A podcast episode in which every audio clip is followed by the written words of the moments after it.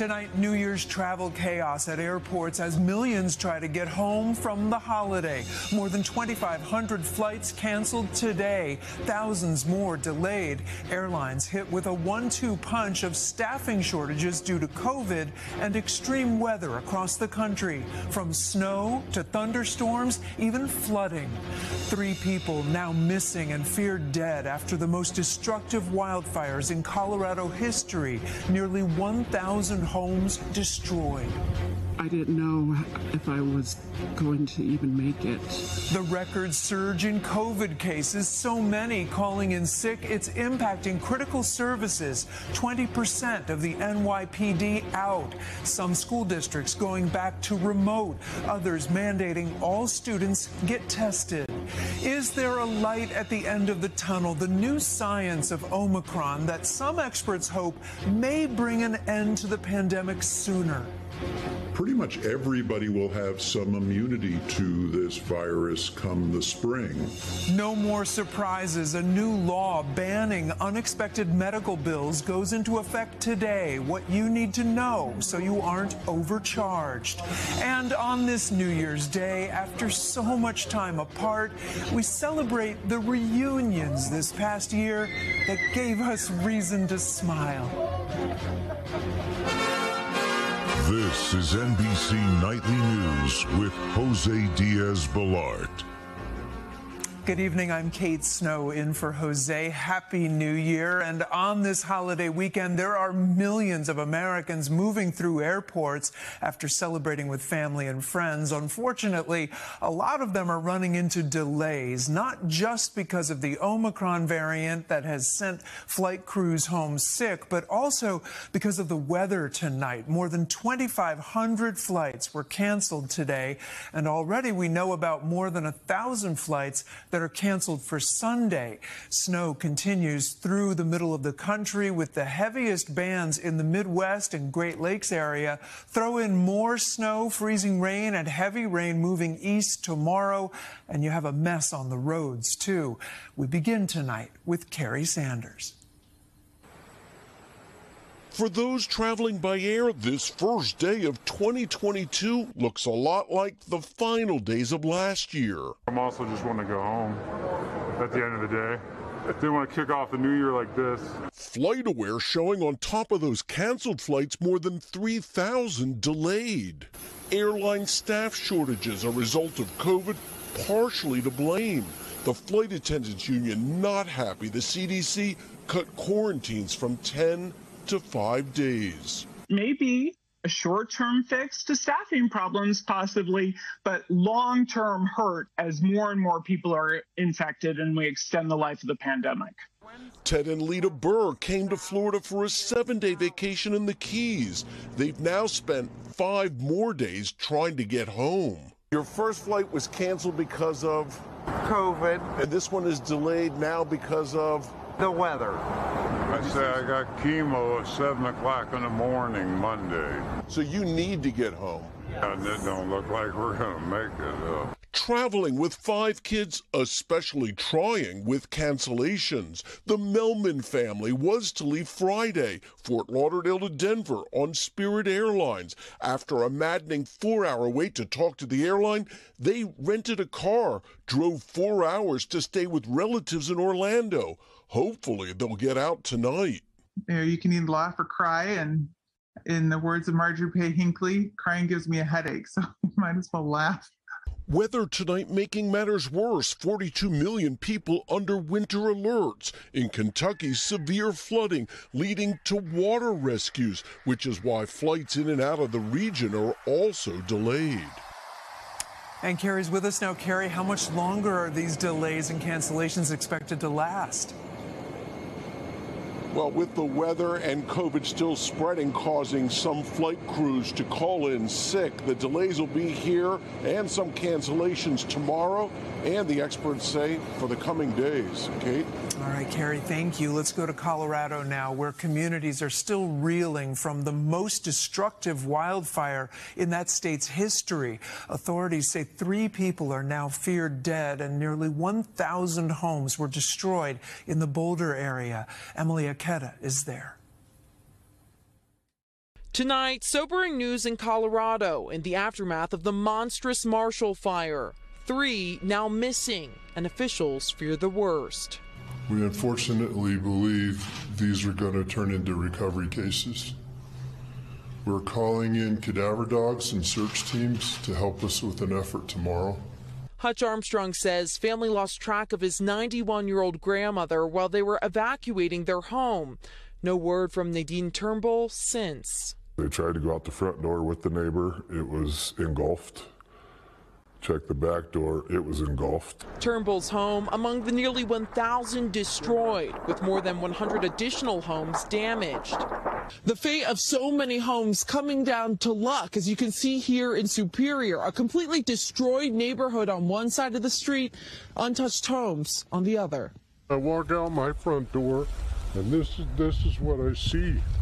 Today, with the investigation into the cause of the fire ongoing, authorities executing a search warrant at an undisclosed location as the recovery process is complicated by weather whiplash. First fire, now ice. The structures where these folks would be are completely destroyed and covered with about eight inches of snow right now. So our ability to attempt to search and recover from those structures is very much impeded right now. Residents beginning to access some charred neighborhoods. Catherine Lopez narrowly escaped, abandoning her car in a mad dash for safety. Was there a moment where you thought, I could lose my life in this situation? Yeah, definitely. I even, you know, told my son I loved him. I don't know if I'm going to be able to get out. Police drove her out of the danger zone. It was just flames flying in the air. Just, I couldn't believe what I was seeing. Tonight, the force of nature burned into the memory of Boulder. We hope that within the next couple days, we can help families, perhaps recover remains. Oh, Emilie, it's just so awful. She joins us from Superior. What's the status of the fire itself at this point? Kate, officials say the snow helped tame the fire tremendously, but crews are still working to put out flare ups. You can see the home behind me smoldering. Kate? Yeah, we do see that. Emilie, thank you. To the other big story now that no one wanted to be telling in 2022, Omicron is surging across the nation with no sign of slowing down. Employees calling in sick, not just impacting the travel industry, but also one of the largest police departments in the country and forcing some schools to go remote again. Ann Thompson has all that.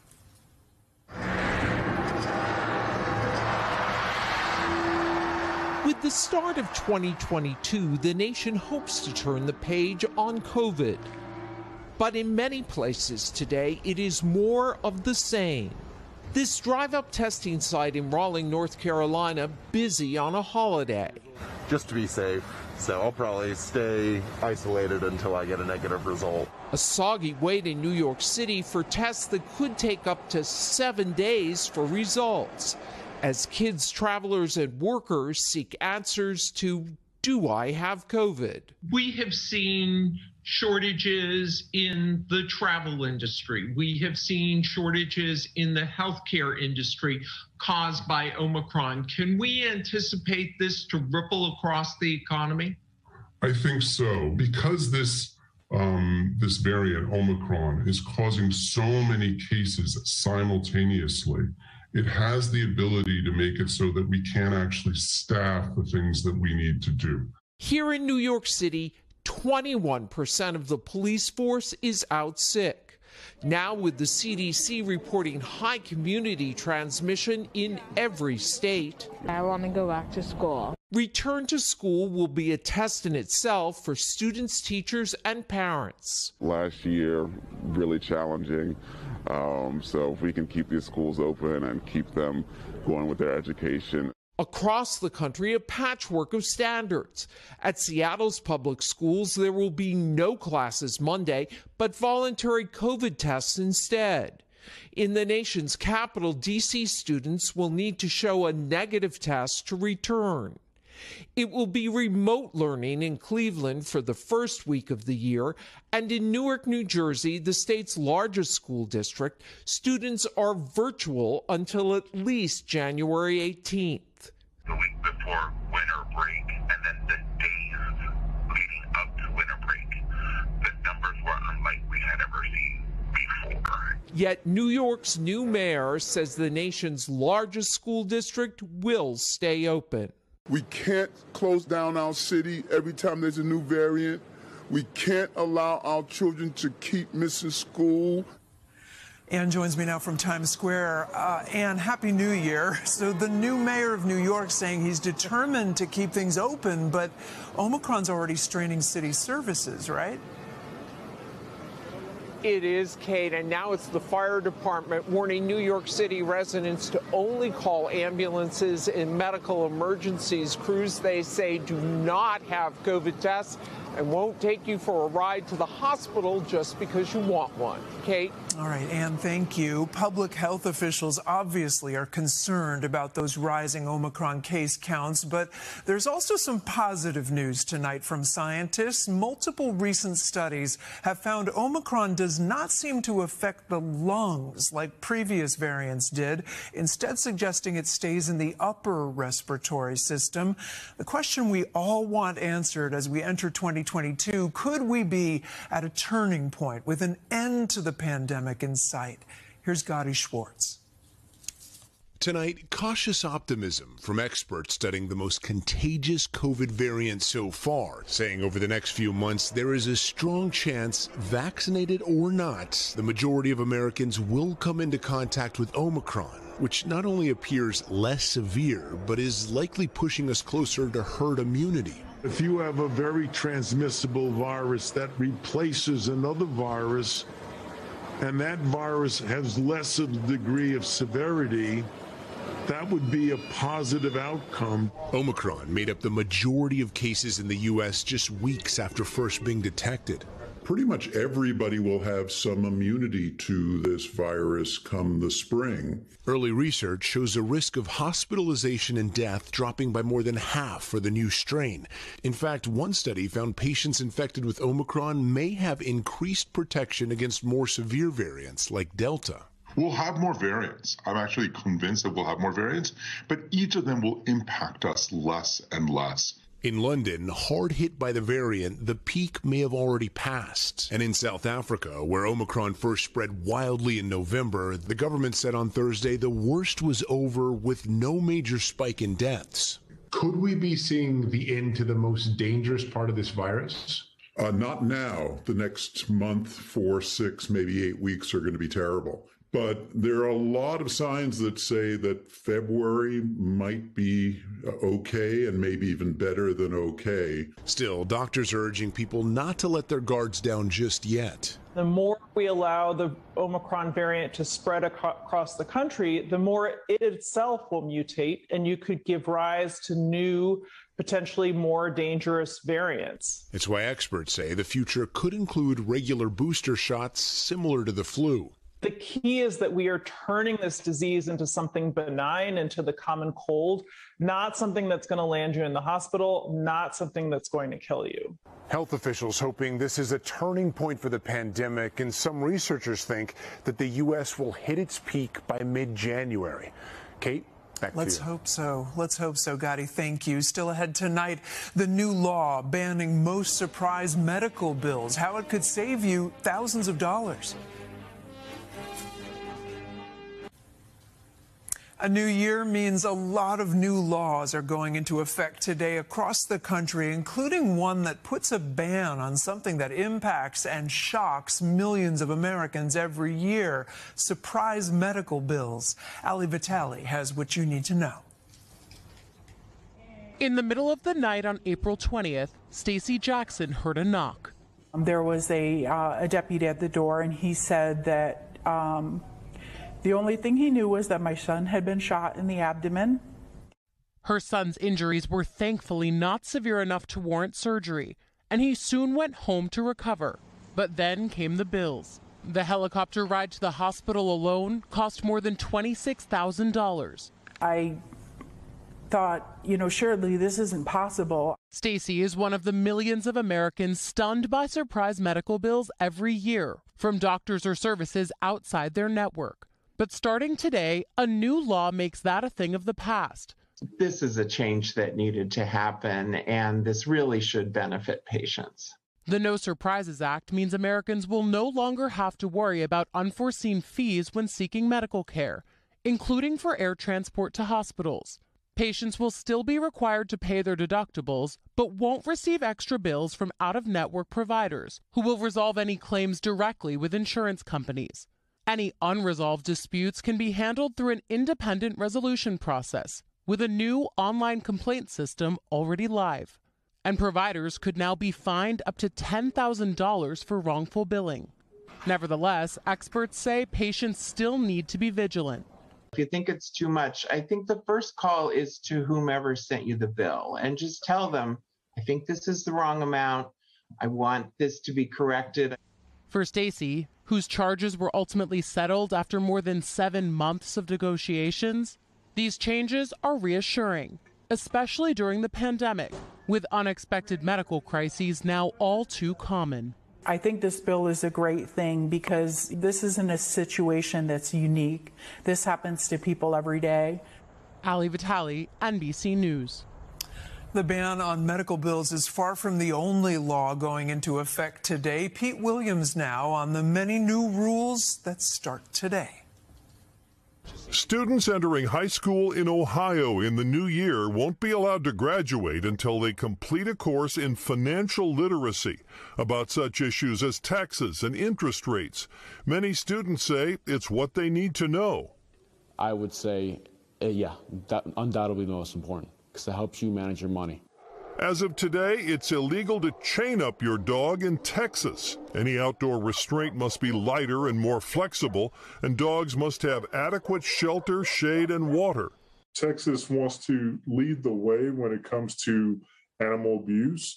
And with this new tethering bill, I think we're going to be able to do that. But once again, Governor Greg Abbott at first vetoed the law, then signed a new version after he was hit by a flood of tweets with the hashtag Abbott hates dogs. A new law in Nevada makes it illegal for insurance companies to deny coverage to homeowners based on the breed of dogs they have. In Washington state, home to tech giants, a new law requires anyone selling a house to disclose whether the property has internet service. Florida will now require child care providers to install alarms in any car, bus, or van that will alert drivers to make sure everyone is out before locking up to reduce deaths from children stuck in hot cars. It's going to be maybe a financial burden. We don't really know yet, but if it's going to keep the children safe and save lives, we'll do it. And Oregon says cheers by allowing the sale of cocktails to go even after the pandemic ends. We do need to improve upon that portion of our business, and, uh, and certainly will be doing so in the future. Drinks must be sold in a sealed container to be opened at home where they can help toast the new year. Pete Williams, NBC News, Washington. Cheers, Oregon. We are back in a moment with the payday after game day, how college players are finally cashing in. Hey, it's a big weekend in college football with teams squaring off in several bowl games, but it's not just a trophy on the line. There are also billions of dollars at stake. And now a big change to the rules means college players can get some of that money for themselves. Steve Patterson now on how it's changing the game. Ladies and gentlemen, I am Joe Spivak. I have officially joined the newly announced NIL program.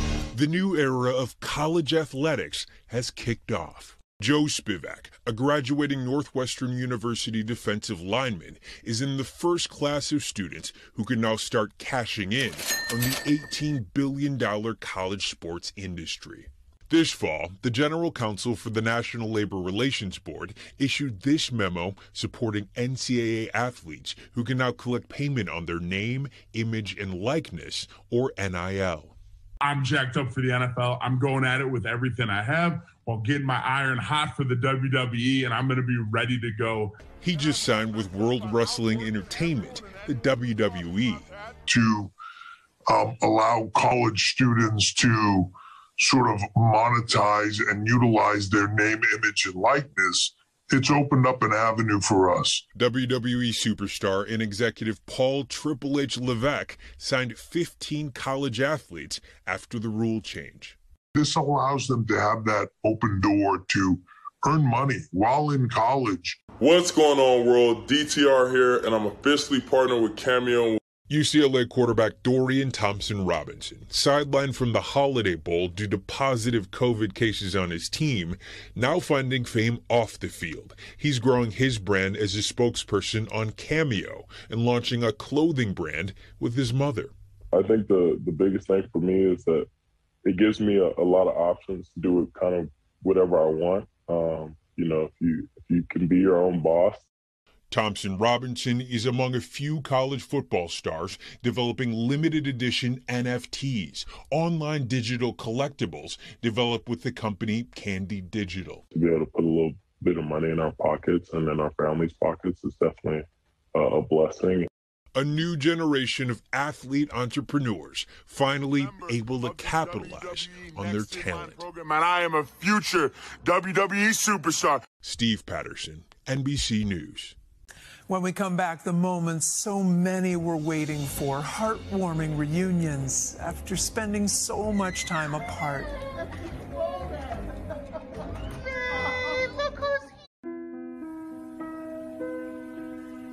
There's good news tonight on this New Year's Day as we reflect on the power of reunions. 2021 saw a whole lot of them, and we're hopeful there will be a lot more getting together with loved ones in this new year to come. These are the moments we've been waiting so long for. You guys are almost as tall as me now. Oh my God. An emotional embrace oh after so many of us were apart. It's so good to hug you. Those first hugs. Somebody special's here to see you. What so many grandparents missed. Zooms and FaceTimes finally replaced by walks in the park, family trips, and selfies with friends. A new appreciation for even the simplest moments. hey,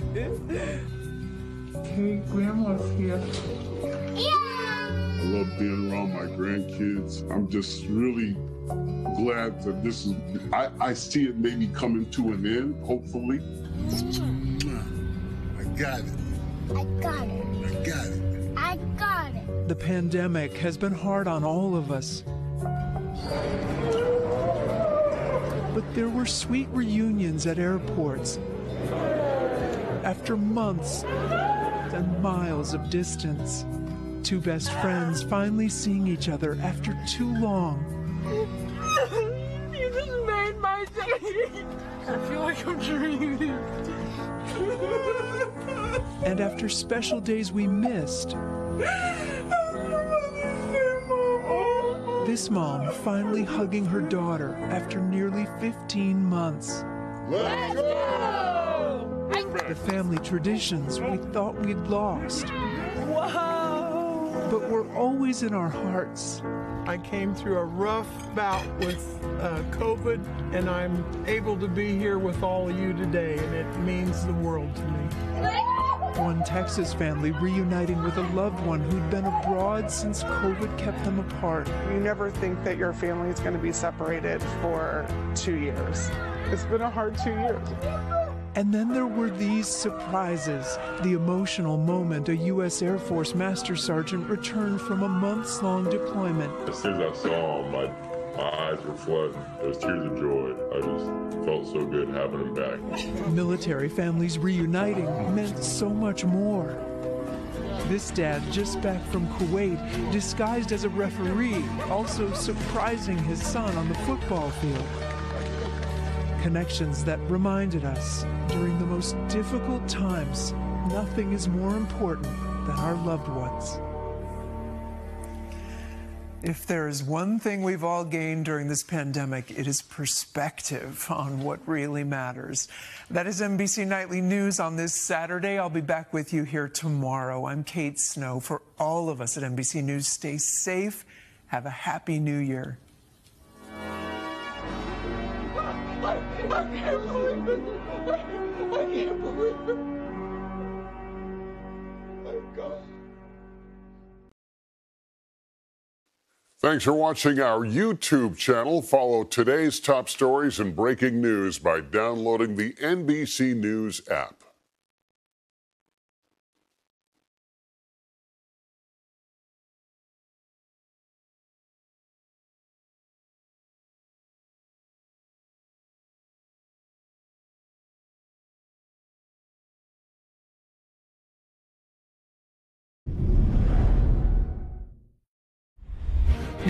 And Mikel makes one change to the team that beat Norwich on Boxing Day. That changes Tomiyasu goes back into his right back slot. White, Gabriel Tierney across the back. Ramsdale, nine clean sheets. Very, very impressive in 16 games this season. Xhaka and Partey just there at the base of that midfield. Don't go too far. They allow the players ahead of them real good balance. Martinelli, Odegaard, Saka share 13 goals between them. And Lacazette, he's got a huge boost from wearing that captain's armband. Two goals and three assists in his last four games. Uh, three changes though to this side, and Rodri's one of those changes comes in to replace uh, Fernandinho in the middle of the midfield. Silva and De Bruyne are about as good as it gets for them in midfield. Another couple of changes in that front line. Raheem, uh, Raheem Sterling comes back in for scored four straight Premier League appearances now. And then the other two that's kind of difficult to know where they're going to play. Riyad Mahrez always seems to play on the right hand side. Football has no place for racism. So come on then, 2022, what have you got for us? New page in the diary, fresh personal promises, reignited ambitions. But for English football's elite, a familiar and mammoth challenge. Stop City if you can.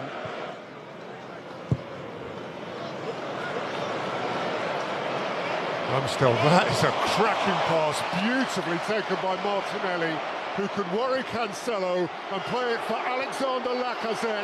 And now Martin Odegaard. Odegaard, Ederson's challenge is good. Corner given, that's all for now. And of course, they'll check it. Does he get there first or not? It's very difficult to tell. Well, he certainly changes the direction of the ball, doesn't he? But does he kick through Odegaard to get to the ball? That's the question. It wasn't given. Is there enough to overturn it? That's the big debate. Those two words with which we have a love-hate relationship, clear and obvious. Check is complete. Just a corner. Cancelo. Sterling. Oh, Ramsdale was nowhere. And Ruben Dias has reason to rue one that got away. This is a fantastic ball in from Raheem Sterling. He's got time and space to deliver it, but still needs executing. Delivers that with a real whip, and he gets there first. Dias. as you say, Aaron Ramsdale in absolute no man's land. Didn't come, didn't stay. Inches away. Up towards Odegaard, kept for Saka. Neatly moved for uh, Thomas Partey, who dashes away from Bernardo Silva. Sees Martinelli on his way. This is a great chance for Arsenal, which uh, Ederson has blocked. And Dias has ferried behind. It's been a great tempo to the game. Arsenal growing into it, growing in confidence. De Bruyne. Gabriel Jesus. Good clean challenge from Gabriel. Sterling stole it back. Jesus touched it for Kevin De Bruyne with whip.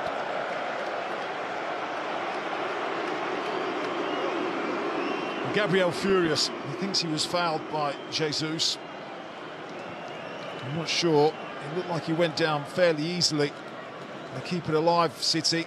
Eventually get the shot from De Bruyne. It's not far away. Venom on the shot. Thomas Partey Xhaka for Odegaard. Odegaard for Tierney. Martinelli's up ahead of him. Lacazette's through the middle. Kieran Tierney Saka! Arsenal ahead! It's a headline start to 2022. Bukayo Saka launches the new year and so in Gunners style.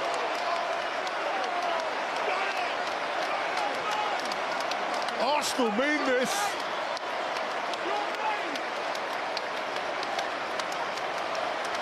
And they deserve it. I think on the balance of play, they've been the better side up to this point. Martin Odegaard's been really effective in that number 10 position. He picked up another good spot, got on the half turn, looked to play forward. I wondered how much Arsenal will be able to get their fullbacks forward, but they're enjoying plenty of the ball right now.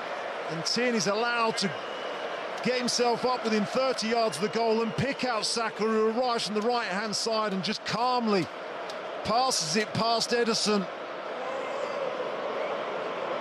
It's been a brilliant first half an hour for Arsenal, and they deserve to be ahead.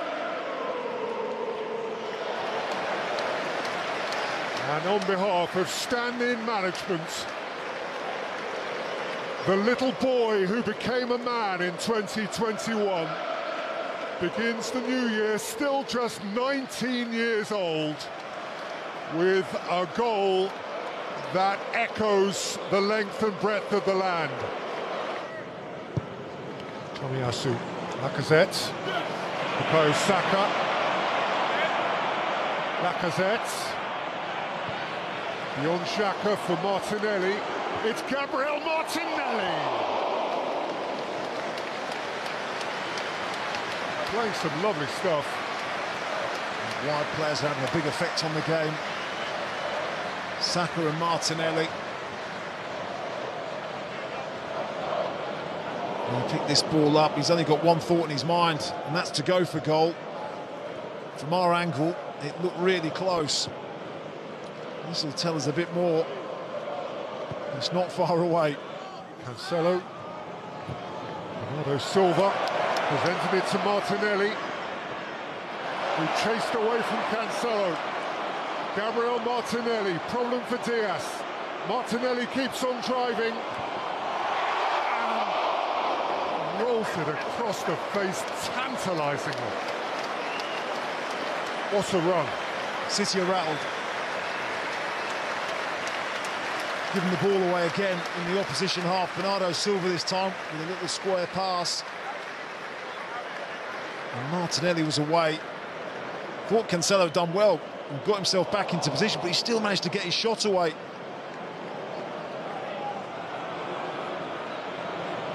Bernardo Silva. Xhaka stood his ground. Bernardo Silva was willing to go over him. And Stuart Atwell waved it away. And see if it matches up to what he saw first time around. I'm not sure he's seen the shirt pull, because I think that's hidden from his view initially.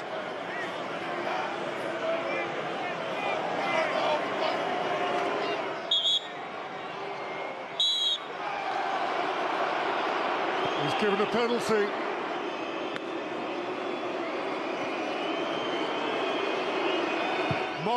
Mahrez fires it in, and the champions are level.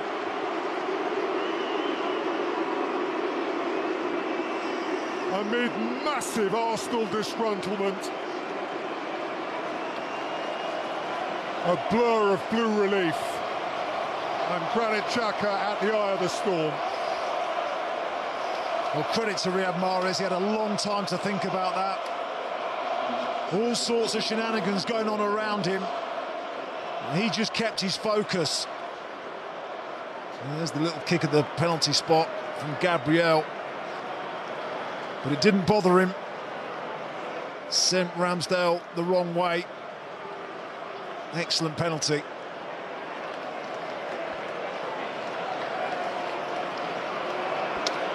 I gather that in amongst all of that, Gabriel did get showed a yellow card. Laporte's header out. On by Rodri, back by Partey, flick from Lacazette. Saka's interested, headed over his own goalkeeper and off the line by Ake and fired wide by Martinelli. Chaos, bedlam, and Laporte got away with it. Look at the congratulations for Nathan Ake. Ruben Dias straight across. He knew exactly the importance of this clearance from Nathan Ake. It's brilliant defending, and actually on the rebound, they should score anyway. Huge mistake.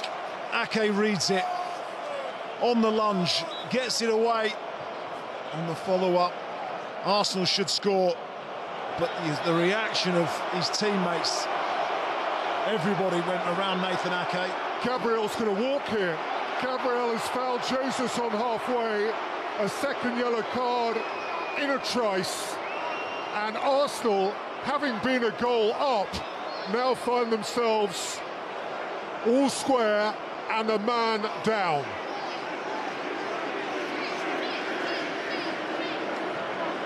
Well, look how quickly it can unravel. Brilliant for the majority of this game. And then a silly challenge from Xhaka, and an even sillier one from Gabriel, particularly with the fact that he's already on a yellow card. Claiming his innocence, but it's a free kick and it's a yellow card. And unfortunately, he has to walk. And so for the second time this season, Arsenal find themselves playing the best team in the land with 10 men. De Bruyne lifted up towards Rodri, hit by Laporte and squeezed in by Rodri. And City have snatched it in stoppage time, and that is what champions do.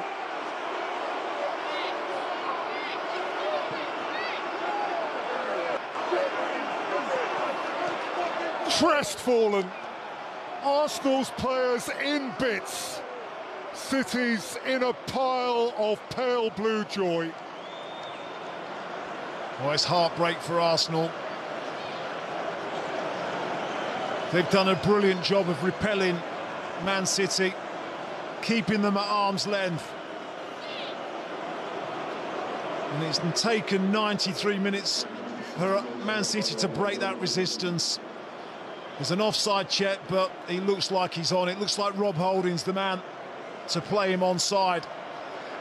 The ball in the box, they win the first contact, but it's Man City that pick up the pieces, and it's Rodri from his deep midfield position He gets himself into the area to poke it past Ramsdale and most likely win the three points for Manchester City.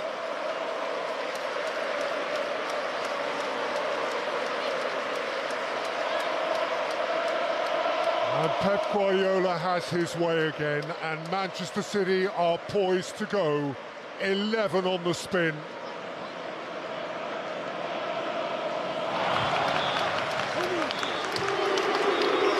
New Year melodrama. To some extent, trauma. Certainly that is what Arsenal feel, having given so much, having led so lustily, and having had it stolen away by champions who did what champions do. They found the way. Arsenal brilliant in the first half. Saka scored them a super goal, but then Riyad Mahrez executed a hotly disputed penalty. Gabriel earned two quick yellow cards, and in stoppage time, Rodri won it. Arsenal won, Manchester City 2, and if that is 2022, then bring it on.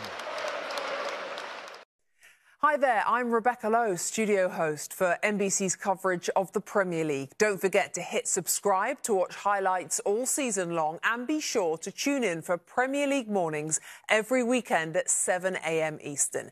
And for even more content, head over to Peacock, where we've got live games, original series, and a dedicated round the clock Premier League channel featuring studio shows, classic matches, and much more.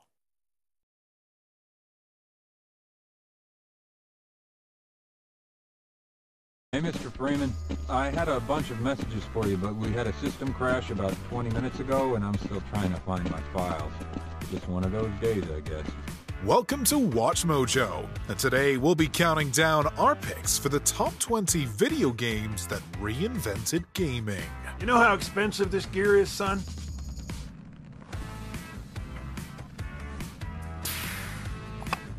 Tell that to the Covenant. For this list, we'll be going over the games that left the biggest impact on the gaming industry, either through innovative new features or gameplay, or else because they helped popularize them. If there's a landmark video game we somehow didn't spot, please point it out to us in the comments.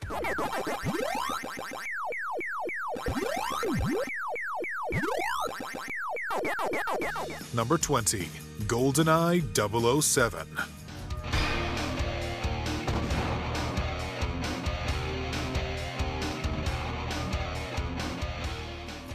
Although it hasn't aged particularly well, GoldenEye 007 is still rightfully considered an important video game. Essentially, it paved the way for first person shooters to make the jump to consoles after being almost exclusively on the PC. Its campaign's objective based missions that feature different gameplay variety, including vehicle sections, became influential for later games in the genre.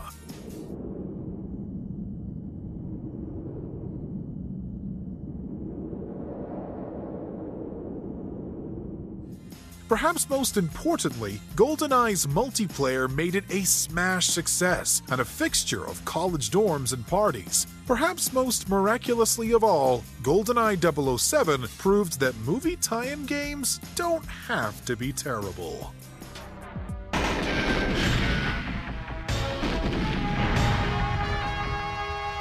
Number 19 Batman Arkham Asylum.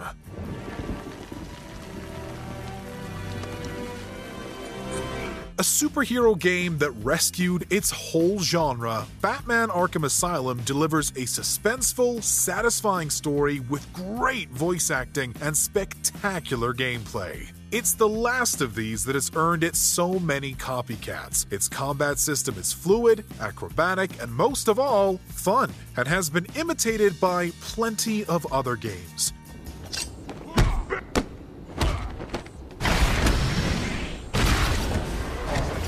In addition, Detective Vision, or something like it, has been a hallmark of games across genres since its release. Arkham Asylum didn't invent many of its best features, but it certainly polished them to such a high degree that everyone sat up and took notice.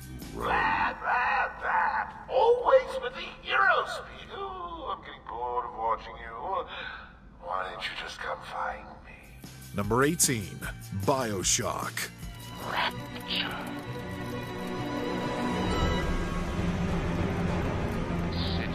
Where the artist would not fear censor, where the scientist would not be bound by petty morality. This FPS RPG hybrid wasn't the first of its kind, but it has definitely left an impact on the last few decades of gaming. Bioshock combines political commentary, fast paced action, and a gorgeously unique setting to create something that captures everyone's attention. There's two ways to deal with a mystery uncover it or eliminate it. Its use of audio logs to convey a story, combining weapons and magic, as well as a choice between playing more heroically or more like a villain, have all become staples across many gaming genres. While its influence has led some to contend that its flaws are more glaring, we would kindly ask that everyone appreciate Bioshock's merits and the mark it left on gaming.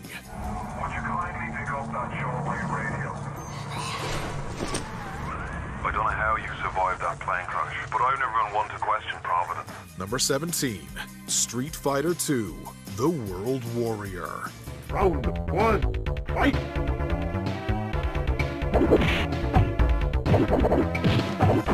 The fighting game genre didn't begin with Street Fighter II, but it may as well have. Street Fighter II almost single handedly brought back arcades during the 1990s and made a big splash on consoles as well. It took everything from the previous game and refined it to perfection, and then its numerous re releases and remasters refined them even further.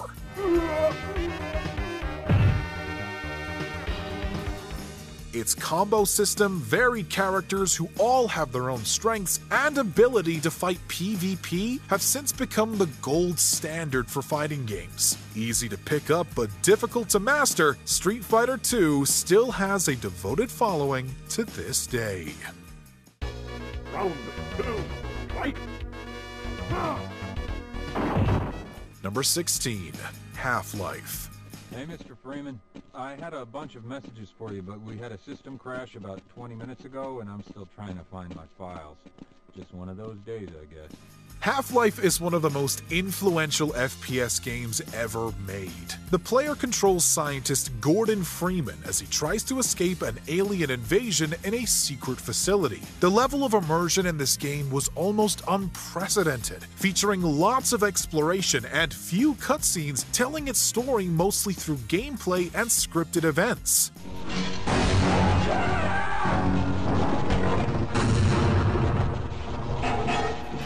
Half Life also features more puzzles and platforming than was typical for the genre at this time. In addition, its engine became the basis for many popular mods, which went on to become popular franchises in their own right, such as Counter Strike. Despite its title, Half Life's legacy has been long.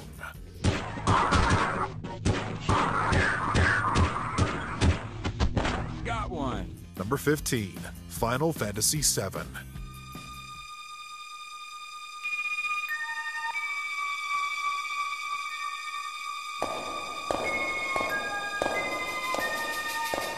RPGs were around for decades before Final Fantasy VII. It was the seventh entry in its franchise, after all, but prior to its release, it was still not a widely popular genre of video game, and the few popular RPGs in the West were Western in origin. Final Fantasy VII showed the world that JRPGs aren't just good, they're amazing.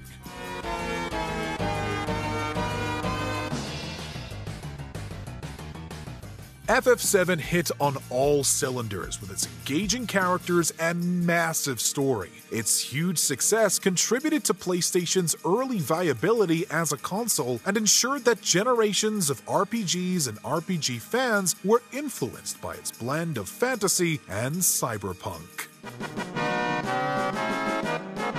Number 14, The Sims. Oh, oh, voila.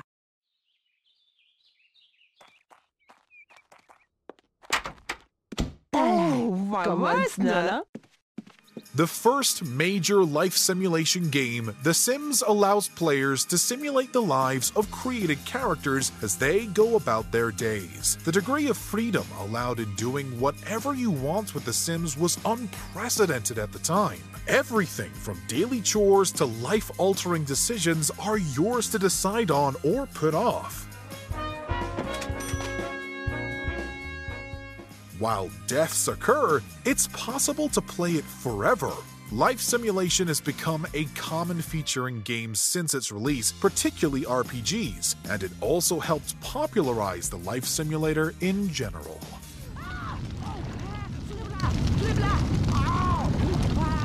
Number 13, Halo Combat Evolved.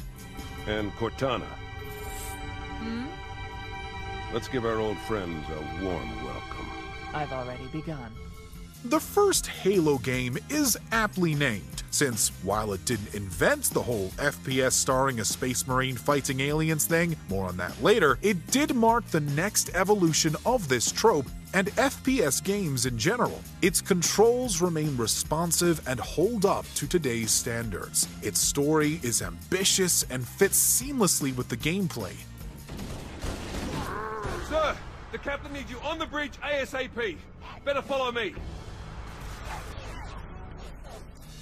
Its multiplayer was the next big sensation, and its sequel, Halo 2, which nearly made our list, helped popularize online multiplayer on consoles. Halo Combat Evolved also proved a trendsetter with features like a more realistic two weapon limit and a less realistic regenerating health. If nothing else, it proved you could take gaming soundtracks to a new level of epic.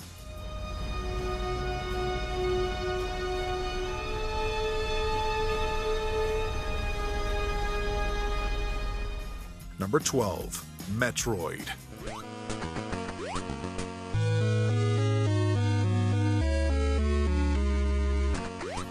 Two games birthed the Metroidvania genre, and while Castlevania also deserves a nod, Metroid came first, and we would argue, did it better. Metroid follows bounty hunter Samus Aran as she must explore and battle alien villains throughout the labyrinthine tunnels of an alien world. Instead of the individual levels of its peers, Metroid features a single enormous map broken into smaller screens that players must jump, shoot, and roll through, collecting power ups and defeating bosses along the way.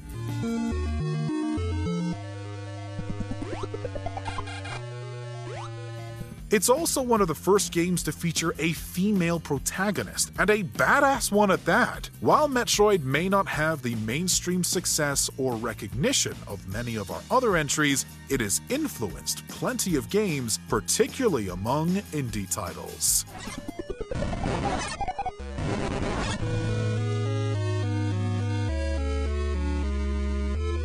Number 11, Pac Man.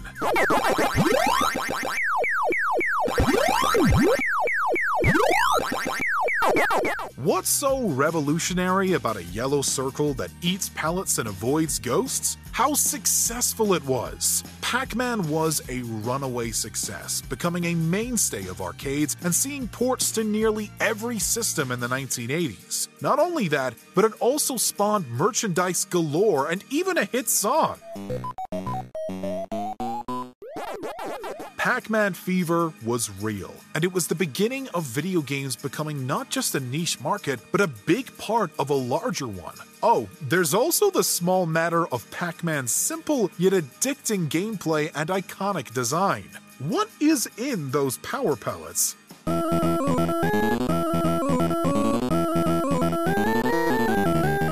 Number 10, Grand Theft Auto 3. I know this guy. He's connected. His name's Luigi. Me and him go back, so I could probably get you some work. Come on, let's head over There were open world games before Grand Theft Auto 3, sort of. But it wasn't until this game arrives that open world games became what they are today, because everyone copied it. GTA 3 features a map of unprecedented size for its time, as well as the freedom to do just about anything within the aptly named Liberty City.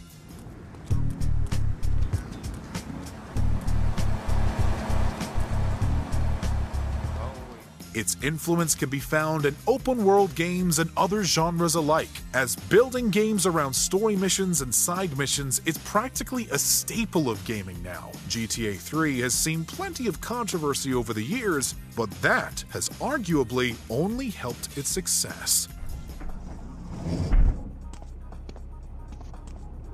Joey! Number 9, Minecraft.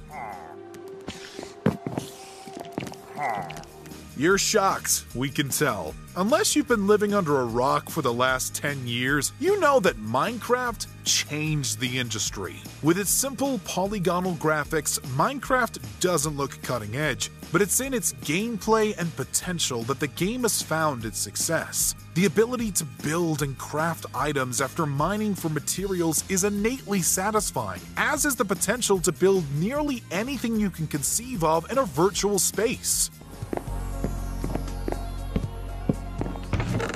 Games of all genres have taken cues from Minecraft, and crafting has become commonplace in every other game these days. Not only that, but Minecraft itself has remained popular and is still widely played.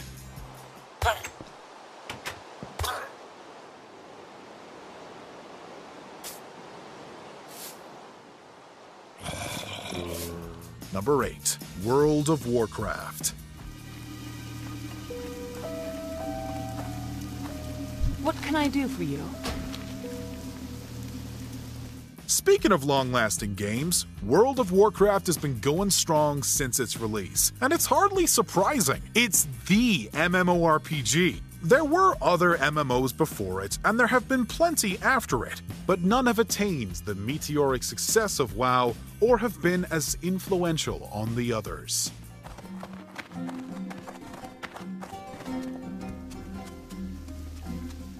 WoW popularized instance dungeons as well as raiding with large parties, and its massive world is at once full of detailed lore, but also built around entertaining the player.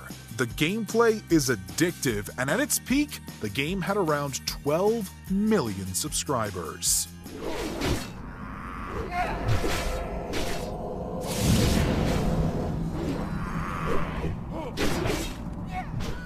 Number 7. Mortal Kombat.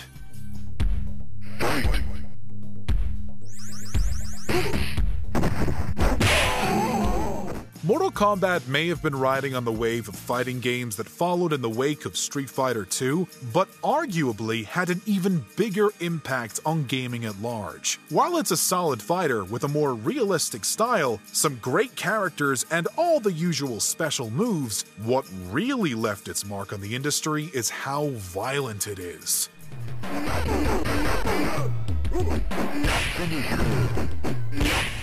Raiden wins. There's been violence in video games practically since their invention, but Mortal Kombat is almost single handedly responsible for the modern video game rating system. Without Mortal Kombat, we're sure moral panic crusaders would have found some other game to get upset about, but as it is, MK has the dubious honor of founding the ESRB and similar organizations. Liu Kang wins. Flawless victory. Number 6. Doom.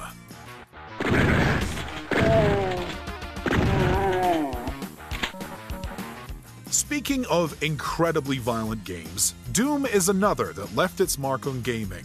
While not technically the first FPS, Doom codified many of its tropes and popularized them, to the extent that for years afterwards, FPS games were initially labeled Doom clones. When an entire genre of gaming is literally named after you, that's when you know you've made it. Doom also introduced the now prevalent Space Marine protagonist and helped inspire many horror or horror related games through its demonic enemies. FPS games have dominated a large part of the market for decades, and we wouldn't have any of them without Doom.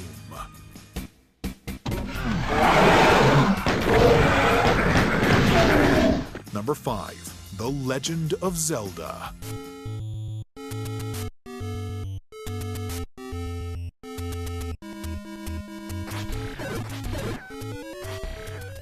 The Legend of Zelda series has been one of the most impactful franchises in gaming history. As tempting as it was to discuss Ocarina of Time and its impact on 3D adventure games, the first game in the series is even more important. The original Legend of Zelda helped pioneer many concepts and features that adventure games still utilize, including a fantasy setting, inventory screens, a mini-map, as well as a non-linear overworld that feels years ahead of its time.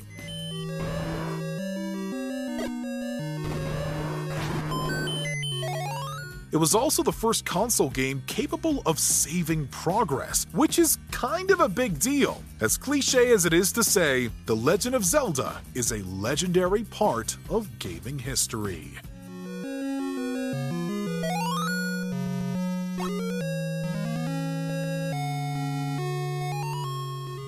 Number 4. Tetris.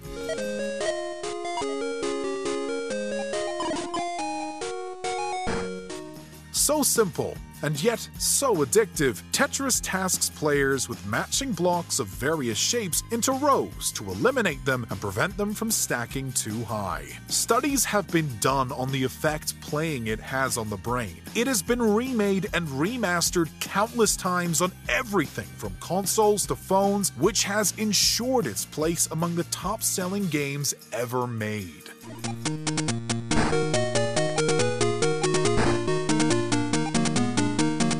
Tetris essentially started the puzzle genre. Without it, an entire genre of gaming probably wouldn't be the same, and what feels like half of mobile games wouldn't exist.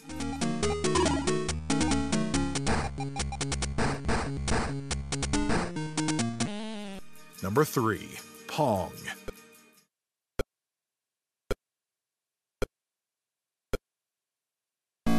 To the modern eye, Pong doesn't look like anything special.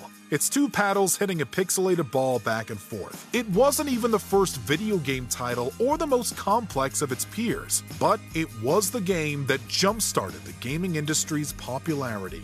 Its simplicity meant anyone and everyone could pick up and play it. Pong was instrumental in the success of not only early arcade machines, but also the first home consoles. It laid the foundation the gaming industry was built on. Not bad for some little pixel paddles, eh?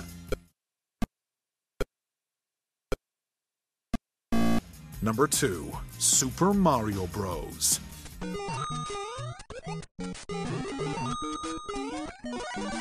Yep, it was only a matter of time before we got to Mario. While not the famous plumber's first game, Super Mario Bros. basically invented the 2D platformer, inspiring decades of games and launching one of gaming's longest running juggernaut franchises.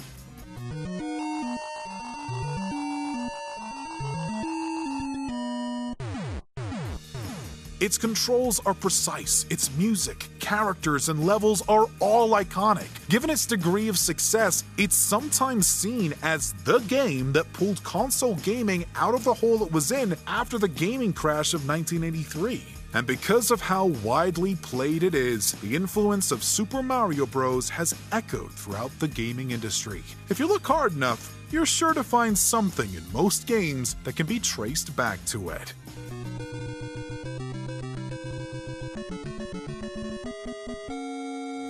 Before we continue, be sure to subscribe to our channel and ring the bell to get notified about our latest videos. You have the option to be notified for occasional videos or all of them. If you're on your phone, make sure to go into your settings and switch on notifications. Number 1. Super Mario 64. Dear Mario, please come to the castle. I have baked a cake for you. Yours truly, Princess Toadstool. Peach. Look, we usually try to keep things to one entry per franchise, but come on, it's Mario! It's only natural that the biggest landmark games are from gaming's most famous franchise. If Super Mario Bros. reinvented 2D games, then Super Mario 64 is the benchmark for 3D ones. Open level design and emphasis on exploration echo in open world games today.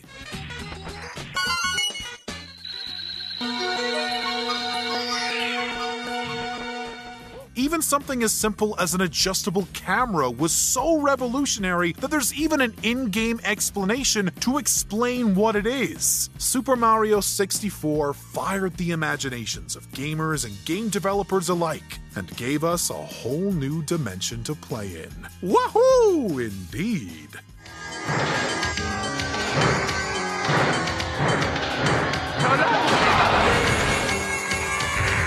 In the mood for more awesome gaming content? Be sure to check out this video here on Mojo Plays. And don't forget to subscribe and ring the bell to be notified about our latest videos.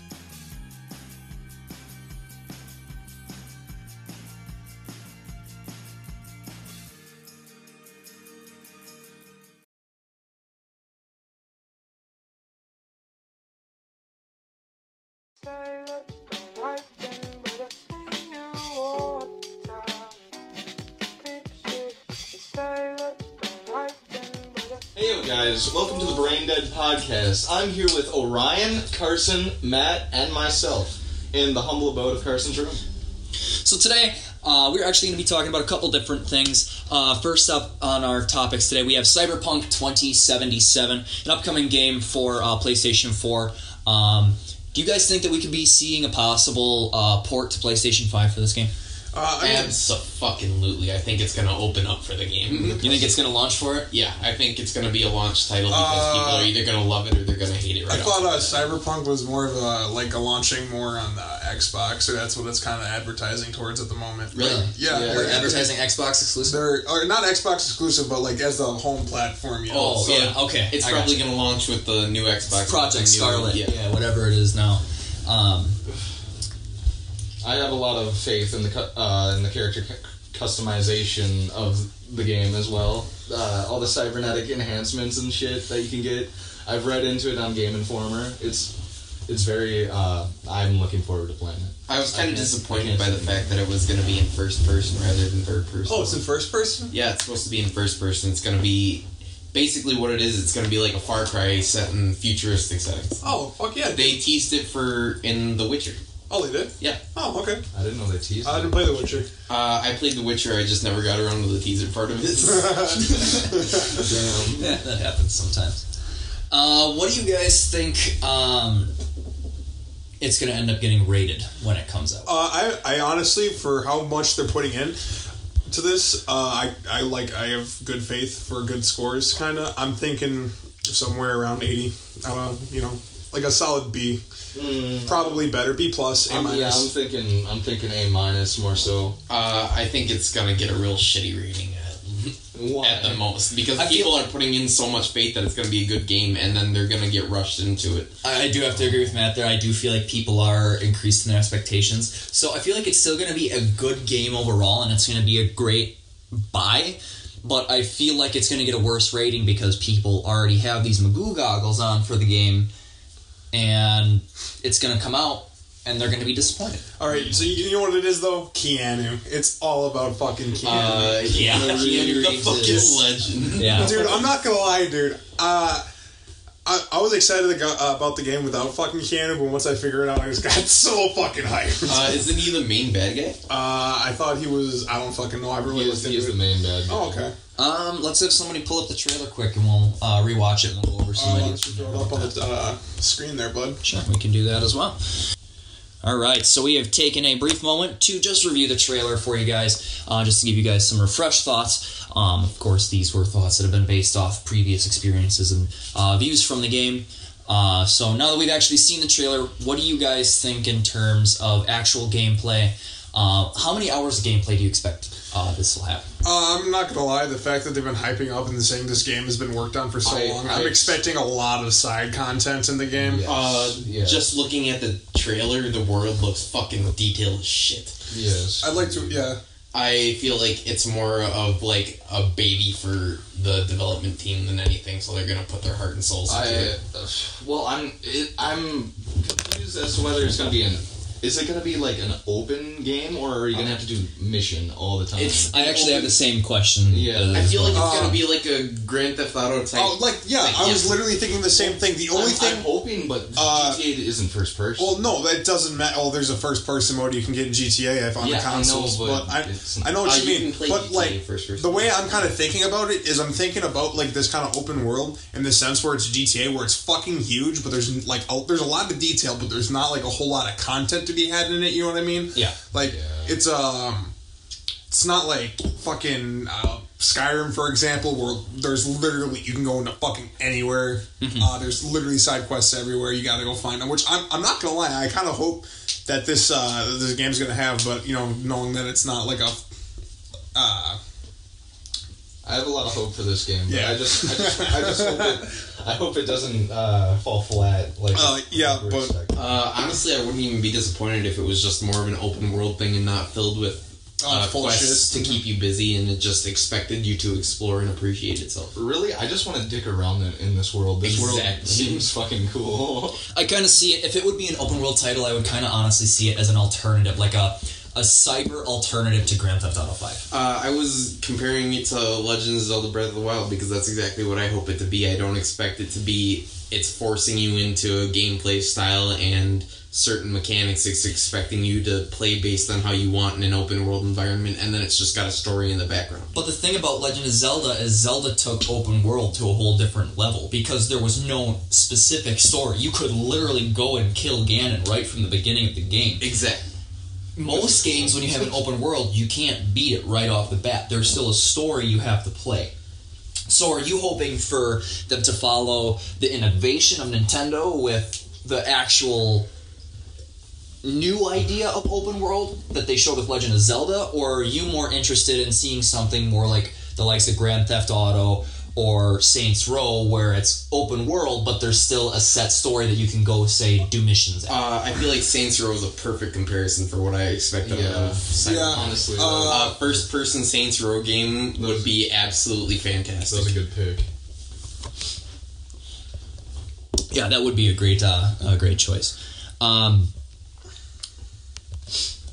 I mean, do you guys expect to see this game in 1080p and 4K? Do you guys expect to see it only in 1080p, 720p? What do you guys think this will run at on, uh, on current uh, consoles as well as the new generation of consoles, Xbox, Project Scarlett, and all that stuff? The new generation, I expect it to run like beautifully. Yeah, This game- it, it should be smooth as butter. I want to Yeah. see the fucking pores in Keanu Reeves' face. yeah. It's so, it's so fucking detailed. Like you can see the detail in everything. I want this game to look crisp as hell.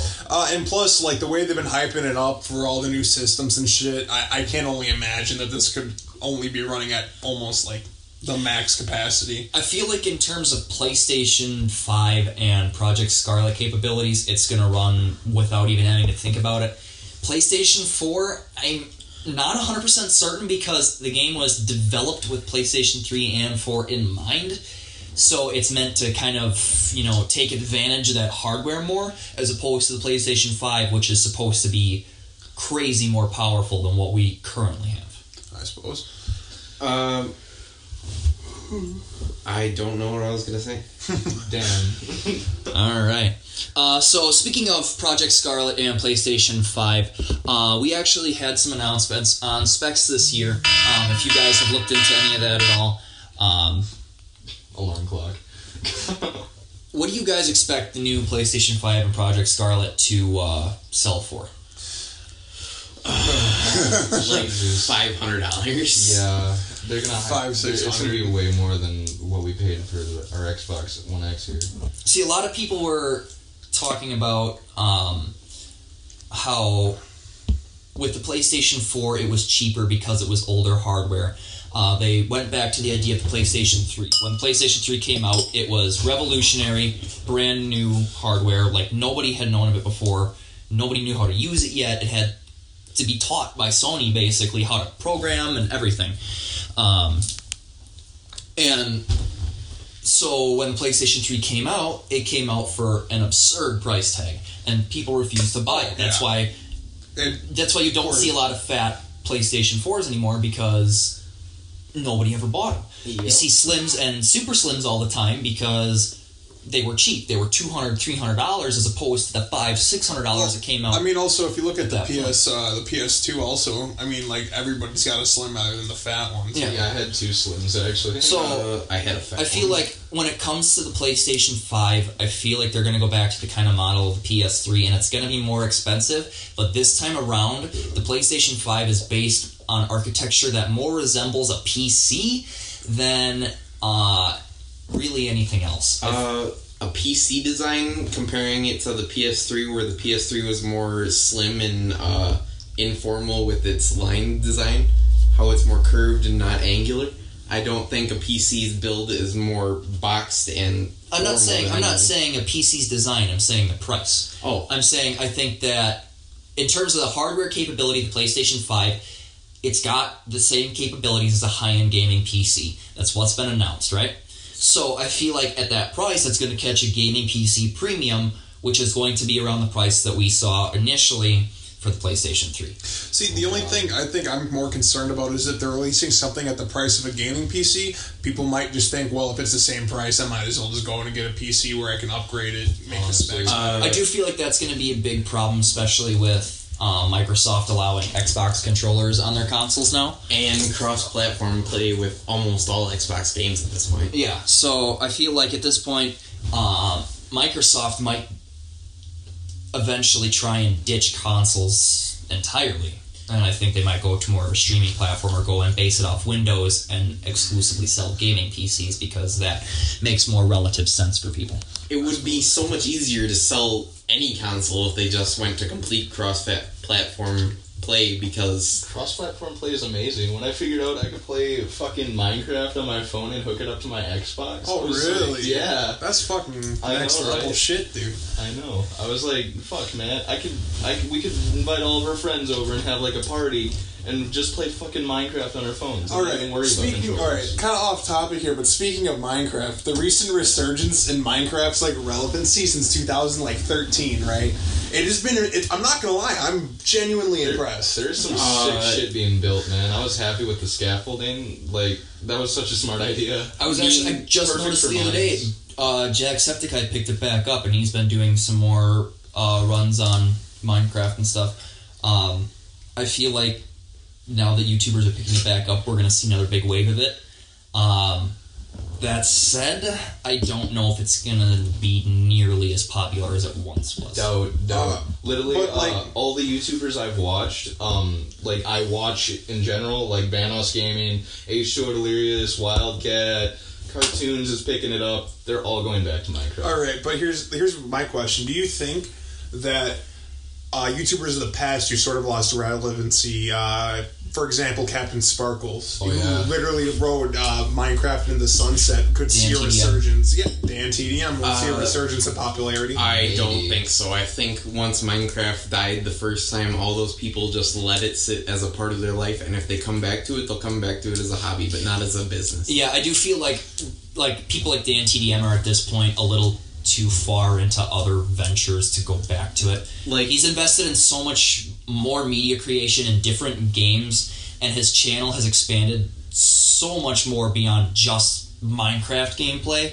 than it used to be. So I feel like he's not going to want to go back to his initial, you know, how he started yeah, he's because gonna grow up. that's But- less but- successful for him. But what I'm saying is, um, not like more YouTubers that are successful and manage to change their content through uh, relevancy, but like I said, like Captain Sparklez, they could be going back because literally, I feel like. Uh, or- but Captain Sparklez is still thriving in different parts of the uh, not really. His channel's been bleeding pretty bad. Uh, he's doing all right. He's- Not as good as he was with Minecraft, but he's Yeah, doing all right. true. And I'm pretty sure what he's doing now is making him plenty happy. So he would want to leave something that did make him happy versus something that makes him happy in his current As, state. as long as you're happy with yourself, that's all that really matters. Is Sky Does Minecraft still doing video? Uh, Uh, I no, think they quit. he he actually posted a video where he was talking about how he wanted to move on and pursue other things. Really? Yeah. So there you go. That I think that just kind of proves that that. rounds Also, yeah, also, I feel like that. also with um Sky, he ch- uh, changes. Uh, he, he, in a sense, he. I feel like he also addressed this in the video. He tried to stop swearing more, trying to make his content more family friendly, and then he said, you know, this isn't him, and he went back to his original content with all the vulgarity and his uh, humor, which isn't necessarily a bad thing. That's staying true to yourself, but like, you know, Because what's the point in playing Minecraft if you don't get joy out of playing Minecraft anymore? Or playing it for family when you want to play it for yourself? People only like the videos because they enjoyed making them. Minecraft is E for everyone. Everyone should be able to do what they want with it. Exactly. Uh, also, fucking parents who like expect YouTubers uh, that play e game, like for example Minecraft, they expect them to use like e friendly language in their videos. E friendly. E- Uh, well, like you know what I mean, like something that you can get an E rating on a video. I think that's complete bullshit. All right, so uh, here's here's the cold hard truth. YouTubers are not obligated to parent your fucking kids. If you cannot handle it, do not let your kids on YouTube. These people that are on YouTube aren't just making videos in their free time. A lot of those people that are writing those videos have thousands of dollars invested into their business. So they're going to do what they want to do. At the end of the day, it's their business. If you don't like it, go to somebody else, go to another video platform, or don't fucking watch it. Uh, pretty much the way I see it is exactly like TV. There's some there's some channels you cannot let your uh, but like you know there's there's a layer of parenting where you have to be involved with the child. You know, you can't just fucking. Uh, it's not like the child's not going to be exposed to it anyways. Oh, yeah. I mean, in middle schools and high schools, it's all just fucking drugs and sex and shit. What's the difference between swearing and drugs? Oh no, but I'm not saying more for like literally. You know what I mean for like like uh, YouTube kids, all that Uh, stuff. Where. YouTube's trying to police content. If kids want to find it, they will. I'm It's- just not I'm just saying them. like Yeah, that's that's what I'm saying though. So parents need to be on top of that. It's not the guy who makes the content's job. The guy who makes the content's job is to deliver the content, not to make it exactly how you want it. Because you got to remember, content is designed to appeal to a certain subset of people, not to everybody in the world. You can't have a movie that everybody in the world is going to like. That's just the truth. There's going to be people that are going to listen to this very podcast and are going to tell us and look at us and be like, "We're the shittiest people on earth. This is the worst podcast they've ever heard in their lives." Exactly. Wouldn't doubt them, but you know, whatever. well, yeah. At the, end, at the end of the day, we're doing it for us, and that's the the heart of every uh, creation should be is Mm-hmm. that you're doing it for you. And if you start trying to appeal to people rather than appeal to yourself, your quality is going to falter. There's a quote from Steve Jobs, uh, and I'm going to paraphrase it because I can't remember it off the top of my head. But he said something along the lines of if you don't love what you're doing, you're going to do it half assed. Oh, yeah. So you need to be able to do it for yourself. You can't do it for other people. You can't regulate what you want to do for other people. You got to be able to sit there and look at them and be like, hey, I'm a content creator. I'm going to make what I want to make. You can enjoy whatever you want to enjoy. That is your right. My right is to produce what I want to produce. I have a lot of trouble getting out of the bed and like doing shit for myself. I'm not a very like hyped person. And that's why you do everything I half-assed. know, it's, it's great. That's why my dad's nickname for me used to be half-ass. well, there you go. Yeah, it's also because uh, my dad's like part Native American, and he's like, "Hey, that's your Native American name. You're half-ass." yes, this is woodcutter, eagle flying, half-ass. This is the black kettle. God, water dude, that's I'm not gonna lie. That sounded a, a little uh, a little racy, but the joke was still there. It, it, it's just fucking. But you get the point. Yeah.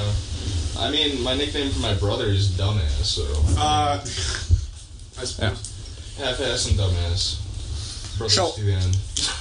I feel like at the end of the day, when it comes to to content creation and stuff like that, I feel like the creators need to do what they want to do because when you start regulating these content creators, you're gonna burn them out, and when you burn them out, they're not gonna make that content anymore. So It's it's like what happened to Markiplier, dude. He seem he seems like he's burning out because be, no because he's becoming more child friendly. Like I loved him back in the day, and now he's losing his old fans and gaining more new ones. But like, where's the respect for your old roots? Uh, but at the same time, he says he loves what he's doing, so his fans can do nothing but blindly trust what he says and let him produce the content he wants to produce. I agree with what you say there, but at the same time, when it comes to respecting your roots, there's certain times where you shouldn't go back to them because you have succeeded in life. and there have is gotten a- We were talking about the Minecraft guy. Uh, there, uh, there's this YouTuber I watch. Uh, his name is John Wolfe. He used to be called Harshly Critical, and Mhm. he often talks about how YouTube's been burning him out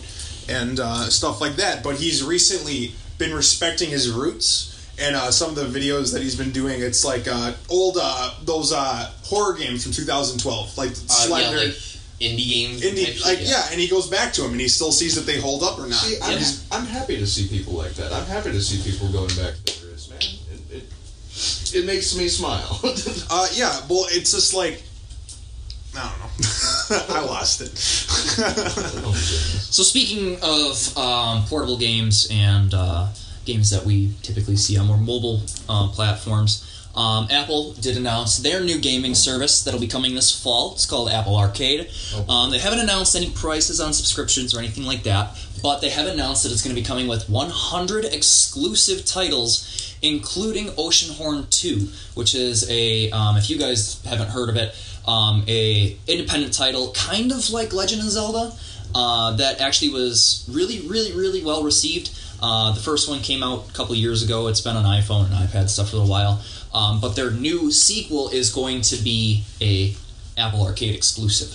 Um, what do you guys expect from Apple Arcade in order for it to be a good gaming service that I'm you still- guys would enjoy? I'm still gonna use Google Play because I'm only gonna have an Android. Uh, well, I'm saying like if you had an Apple phone, what would you want from Apple Arcade to make it a service that you would pay? I need quality games. cross-platform play with Android. Please, You're a- cutting out half of the population by only including Apple people. and please cut down the ads on games. That Well, no, I mean, if you're paying for it, I, I can only assume that there isn't going to be ads on your games. I'd imagine it'd be more like uh, kind of like Amazon Prime for video games. Yes, And if, this if is you're paying for it, cut down the ads. One of the I- I- topics well, I that mean, we're if gonna you're paying discuss for- oh. that is like perfect for us to discuss because this room is completely divided on Apple versus Android products. Yeah. We've got a couple of people who grew up using Android products and a couple of people who grew up using Apple products, so we only understand what we know. Yeah. And me and Justin can't input any good. Well, I've input dabbled on in both, yeah. but I've kind of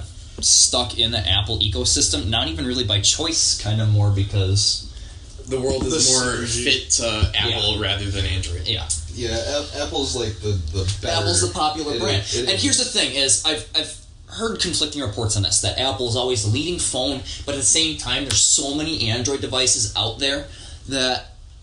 Like at this point, I really don't think there's somebody who, at the end of the day, has a better market share because sure whether or not it's you know 60 40 70 30 right now in two months we're talking about brand new samsung galaxy phones brand new iphones we could potentially shift the whole entire market in the course of a month Uh, yeah, it's it's just like with YouTube. We own or Apple and Android only appeal to a certain type of people. Yeah. So certain people might prefer Apple because of its simplicity or the fact that everything is connected between Apple devices. So all of your materials and all of your Well, you can- wires and ports and shit can work on all of your Apple devices You can, can versus if you buy the right shit for your Android. Android. Well, one of the biggest- like that shit too. the USB C, that was the worst shit to transfer over to in my house. I've only got one USB C cable in my entire household. That's, the fucking worst. see there's there's pluses and minuses to usb-c um, being faster transfer rates but at the same time you're right it is hard to find and usb-c does not have a mandated power rating so a lot of when USB-C initially came out, a lot of people experienced problems buying aftermarket USB-C cables, plugging them into their phones, and their phone not regulating the voltage, so it would actually break their phones. Exactly. uh, but that's a plus to wireless charging with newer phones because you have more control over Yeah, how like, much your phone charges. My last phone, I uh, no, my last two phones. Literally, I had uh, plug-in problems because the fucking cable or s- my phone would not charge. uh, micro except you're USB just cable? using the micro USB cable. Yeah, the USB that is that's okay. That's a big downside of US micro USB is I have noticed they're generally pretty weak. Uh, USB C, in my experience, has been pretty strong, but like I said, it does come with the trade off of power costs and stuff like that. And USB C has kind of been more pricey lately, especially with Apple announcing their new Thunderbolt as USB C because all the new MacBooks and the new iPad Pro only have USB C ports. There's no headphone jacks, no USB A, no Type B, nothing. It's just USB C. So you have to have dongles and adapters, which really pisses off a lot of Apple people. Being an Apple guy, that drives me nuts because I don't want to have to carry around a $2,000 laptop and a bunch of $100 dongles. I'm sorry, Um, the word dongle gets me every but- time. like in terms of like connections like that personally my favorite has honestly been apple's lightning connector Uh, I I really enjoy the Lightning adapter. Yeah. at the end of the day in terms of charging i will take wireless charging any day Oh yeah. but if i have to use a cable i prefer lightning however if i'm picking between micro usb regular usb or usb type c at this point i have to say regular usb despite it being slower they're typically stronger, more durable in terms of the actual connector, not the cable, because the cable is always you know based on who makes it. Um, I've had a lot of micro USB cables where the actual metal connector has snapped off. Oh yeah. So Oh, so easy. It's the worst. I know. It really so is. when it comes to quality control for micro USB, I'm not a big fan there. And USB C, I feel just isn't refined enough to become a standard. I feel like if they want to make it uh, a port that they're going to um, put on every single device, they need to set power standards and they need to make sure that the devices can regulate the voltage so that we're not destroying thousands of dollars worth of technology. You got to think the iPhone 10s costs thousand dollars from Apple, from the factory, right? The next generation Apple phone is not going to be any cheaper. So when they come out with the next iPhone and it has USB C and someone plugs in the wrong cable, that's a thousand dollars out of their pocket that they now have to go replace. And I get Apple is going to look at it and they're going to see it as a way to make more money, obviously. Yeah. But no one's going to buy a product if it keeps breaking on them. Uh, They're probably just gonna demote and go to Android. Yeah. Really. one of my favorite features with my phone is actually the USB port for it instead of the micro USB because I I absolutely hated having to replace my micro USB cables every couple of Mhm. months and I love the fact that I have had one USB C cable since I've gotten my phone and it still works perfect to this day. Yeah. Uh, And that's coming, and- that's coming from a Note 9 owner and an iPhone 10s owner, iPhone 8 owner. And then a Samsung Orbit G7 Yeah. piece of shit. and the USB C works with my phone and my Switch, and even my mic or my wireless charger uses fucking USB C because it just uses more power and produces more power. It's technically a far better cable. There is no doubt that it has very great improvements on um, the technological side, but there are still drawbacks that I do feel need to be addressed before it becomes the mainstream connector. Um, I feel if even Samsung would put in a voltage regulator, particularly in the Galaxy S line, not even the Notes, because yes, the Notes are popular, but they're not as popular. Now, if they would start it with the Galaxy S line and eventually bring it to the Note, I feel that Would it be more successful? Yes, I feel like if they would regulate the voltage on the S series first and bring it to the Note, they can refine it, make it better, and then they can set the standard for voltage regulation for everybody else. Um, I mean, that'd be just my thoughts on it. But All right, then let's cut to a different uh, note here. I want to jump on Bethesda. I want to talk about Bethesda really bad. I am I am so betrayed by Bethesda. Like I am actually terrified for Elder Scrolls Six to come out.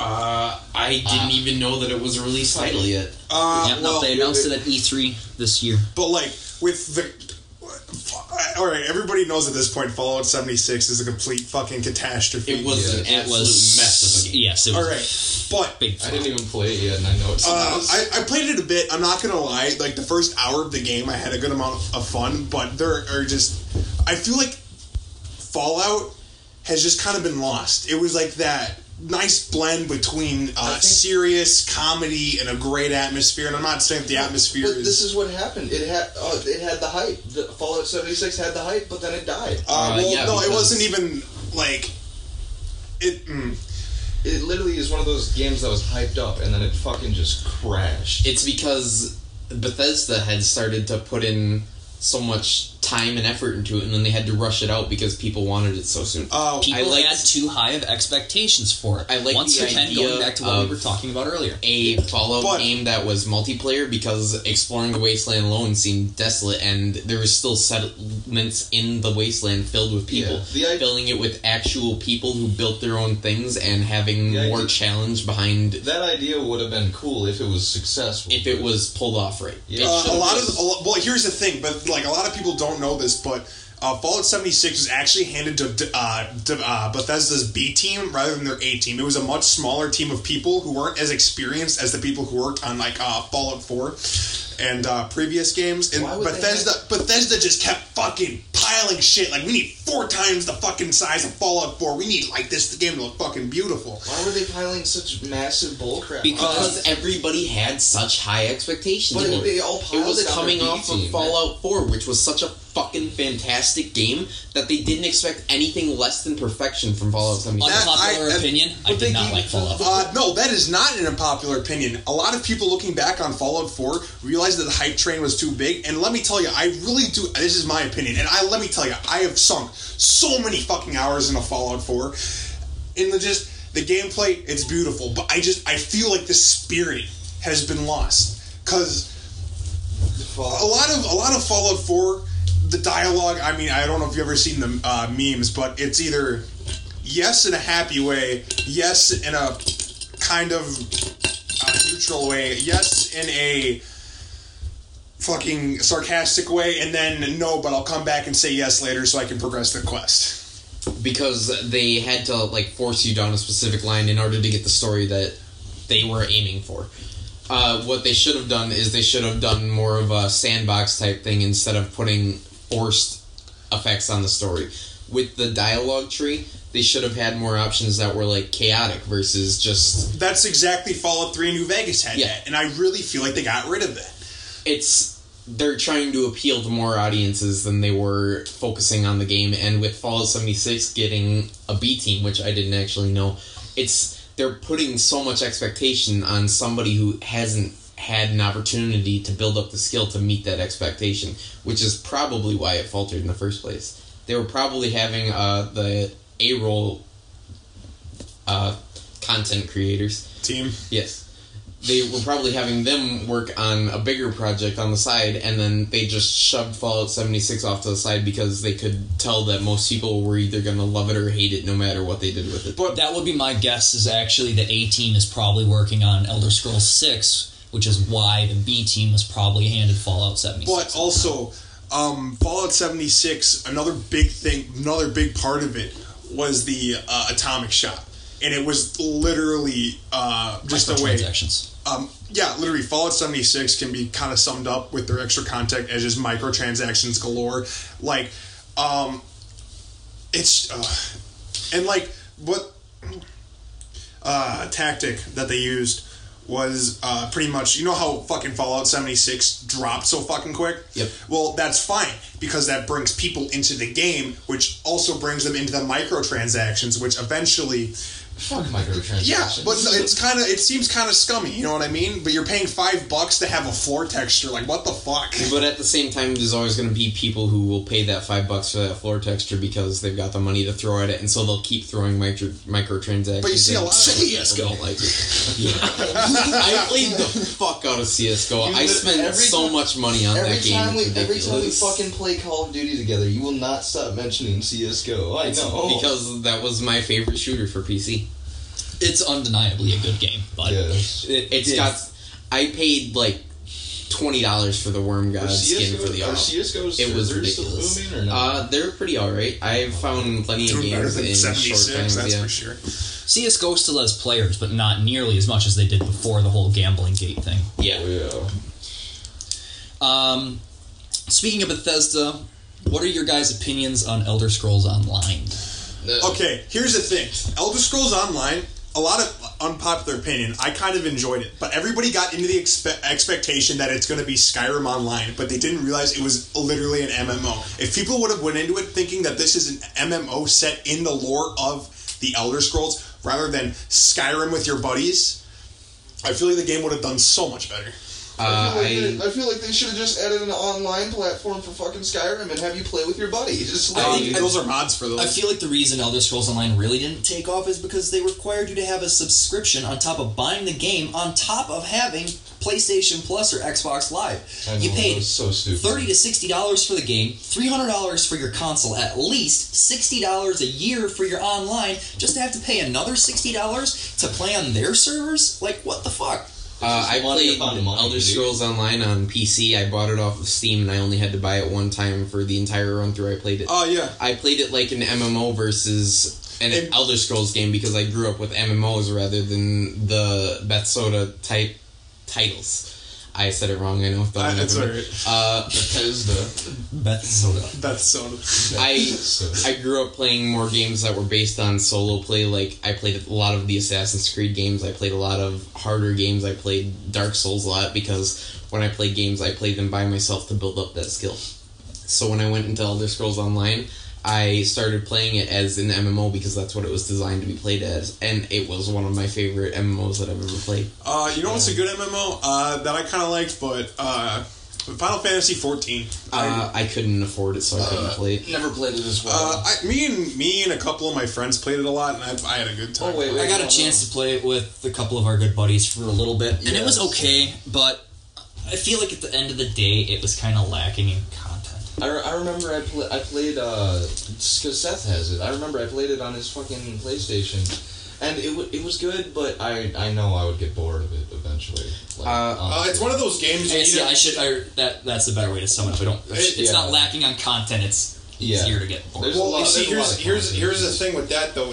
Uh, you have to get yourself a squad together. You need to get people to run dungeons together. You need people to just do everything. You have to sit down and have the equivalent of Warcraft shit. You have to be invested in the game, and you have to have a group of people who are invested in it. Uh, I'm just saying the game's like eight times better if you have buddies to play it with. I tried to play Warcraft after I went through Elder Scrolls, and I tried to play with my dad, who was always a really big Warcraft guy.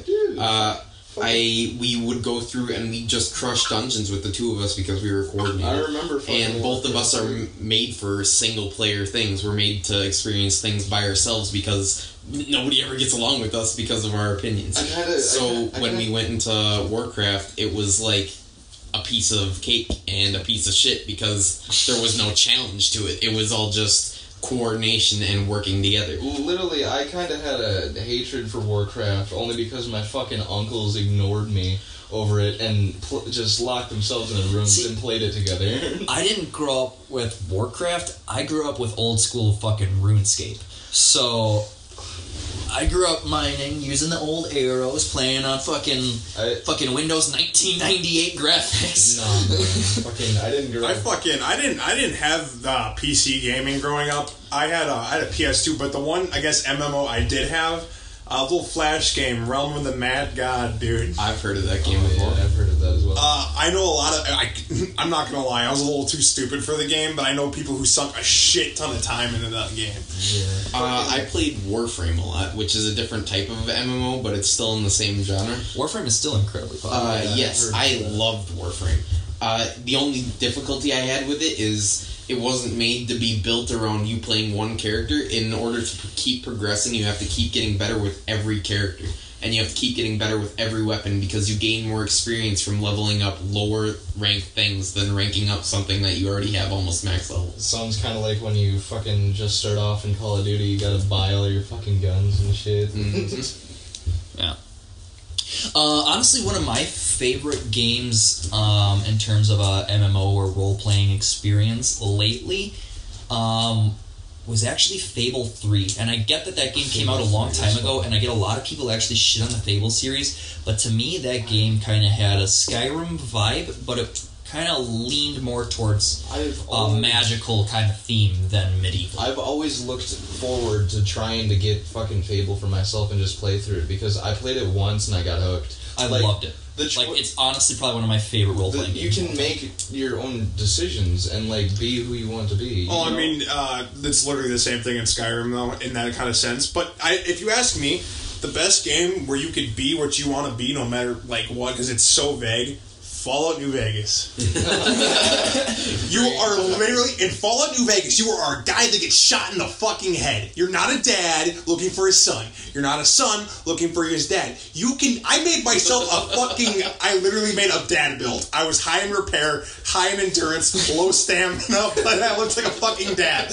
And I always picked the nicest option, and I was a hero. It was the most. it, it was the most fun experience I had. Uh, whenever I played uh, Fallout New Vegas, I just went through and killed everybody right away. I never did any of the story. I just killed everybody I saw. That's literally Matt, though. He just guns through everything. I I don't pay attention to what people gotta say. If you're in my way, I'm gonna kill you. I'm kind of half and half. I either sneak that shit or I go guns blazing. If I if I do the sneak, if like you did the sneak in GTA, I go for the fucking yeah. I go for the explosions. Even in games like Dishonored or I love Dishonored, stealth based games, I would just walk through buildings and leave piles of bodies. in Uh, you way. see, I can't do that in stealth games. I'm a, I've been like a hardcore stealth gamer, and if it's me, dude, I, I appreciate the art of sneaking. If you can get through an entire level without alerting anybody, like that is like a, That- bit- it- that's well, a day well done. It's an achievement. It's like the adrenaline rush for, for sneaking. My version of stealth is nobody realizing I'm there because they're all dead. nobody can call for help when you're dead. when I go into Dishonored, everybody dies. That's how it works because Oh, they make you alive? a fucking god. I don't know. I just I feel like there's a certain art to getting through a room without alerting anybody to like your presence, and I like that a lot. uh, I can appreciate that. It's just different I, I, I types of understand game that. style. Yeah. Uh, I feel I feel like a, good stealth game for that. Tom Clancy's Splinter Cell. There are assault builds. Uh, Blacklist. I'm saying Splinter Cell Blacklist. There are assault. Uh, it's assault where you can fucking get a machine gun and just gun everybody Uh, down. not even with a machine gun. I will go through and leave potty, Oh, bodies with potties. I will go through and leave bodies with fucking sniper rifles, Oh, yeah. and I'll just walk into a room and start. Oh, I know, people. but then there's there's uh, there's three in uh, Blacklist. There are three different types. And mind you, this is a game that came out on the PS3. There's the Assault, there's the Panther, and then there's the Ghost. Uh, Assault is running and gunning. Panther is uh, stealth kills, and Ghost is just like I said, that art of trying to make it through a room without leaving any trace behind. And Panther's, I'm not gonna lie, Panther's super fucking fun to just kill everybody without everybody knowing. Yeah. And like, if, if if you guys are interested in a lot of the stealth stuff, uh, what do you guys think about Death Stranding? uh, well, that is a very not stealth game. I know that's why I'm asking. Oh, uh, uh, I'm very excited to see that this is uh, Kojima's first thing out of Konami, considering Metal Gear Solid 5 was fucking put out before it was done. There was supposed to be a chapter 3, there was supposed to be a nice ending to it. You could s- they put out the fucking ending it was like uh, fucking a summary of what you would do and a half-ass cutscene of what they finished before Konami said, "Fuck it, the game's done, get it out." so they basically pushed it out. Uh, yeah, literally. Uh, the base game has such a cliffhanger ending, and unpopular opinion, I liked the um, plot twist. But that's besides the point. Going back to Death Stranding, I'm very excited to see what Kojima is doing, especially after the cancellation of fucking Silent Hills. Because let me tell you, P- when PT came out, dude, that fucking shook the internet, dude. Did you get to play the PT demo? No, I didn't. Uh, that's it is really sad, and I mean, So, with Kojima going this route in terms of his independent development, do you think at some point he'll want to revisit the Metal Gear in terms of possibly like a spin off? uh, if Konami will give them uh, give him the rights to his own game, because Konami, I mean, like kind of more like a parody, I guess. Oh, you mean like like, another- like him creating his own series, but it being along the same lines, along the same kind of stealth aspect uh, of Metal Gear.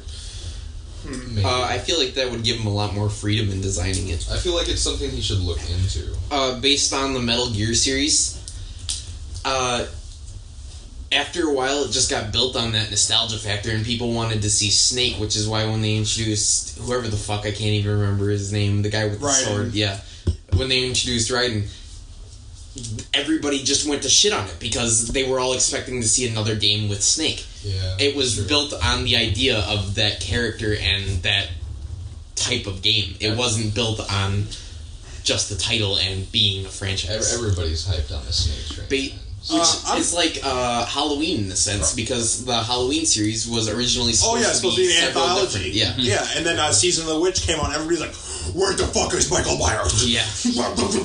Basically, when people start trying to express themselves, they get shot down. Uh, same thing happened in uh, Friday the Thirteenth Part Five when uh, the fucking okay spoiler alert for people who haven't seen a fucking twenty a fucking old ass movie. uh, Jason wasn't Jason. He was like Roy Burns, I think his name was, which was kind of a clever plot twist, but it was super telegraphed that it was going to happen. But it was it was a neat idea because Jason was fucking dead before he was like a supreme being that could just fucking port in your dick. Okay, okay, there are there are so many fucking Jason movies. There are so many bad ones too. Oh my god, Jason X. Jason goes to hell. Jason Goes to Hell is like the, in my opinion, I'd rather watch Jason X. Yes, really. The fucking Jason goes to hell. That was a Well, I mean, it was a cool idea. It was a cool idea in the sense that Jason was possessing people, but I, it, he's not. It's just there was.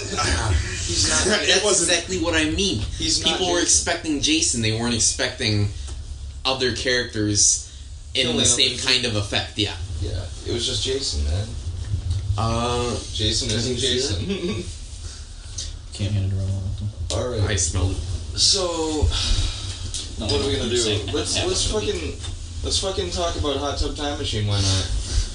Oh, on the topic. All right. Well, Carson's gone. how, how was your movie experience so far? Mm. Uh, the movie was actually really good to me when I saw it with my dad. Uh, the part of the reason that I liked it is because when I was little, I had such an idolization of my dad, and when I saw it, it was such a good movie to him that it just made it so much better to me. Yeah, my dad literally wanted to watch that movie with me, but we never got the chance to because he's always so busy.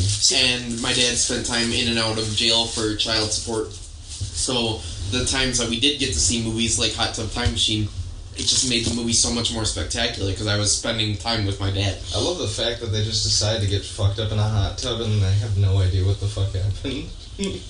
And it probably set a basis for the rest of my life, in all honesty. get fucked up, see what happens. Uh, something that played such a major role in my childhood versus something that could affect me growing up or my decisions later on in life subconsciously.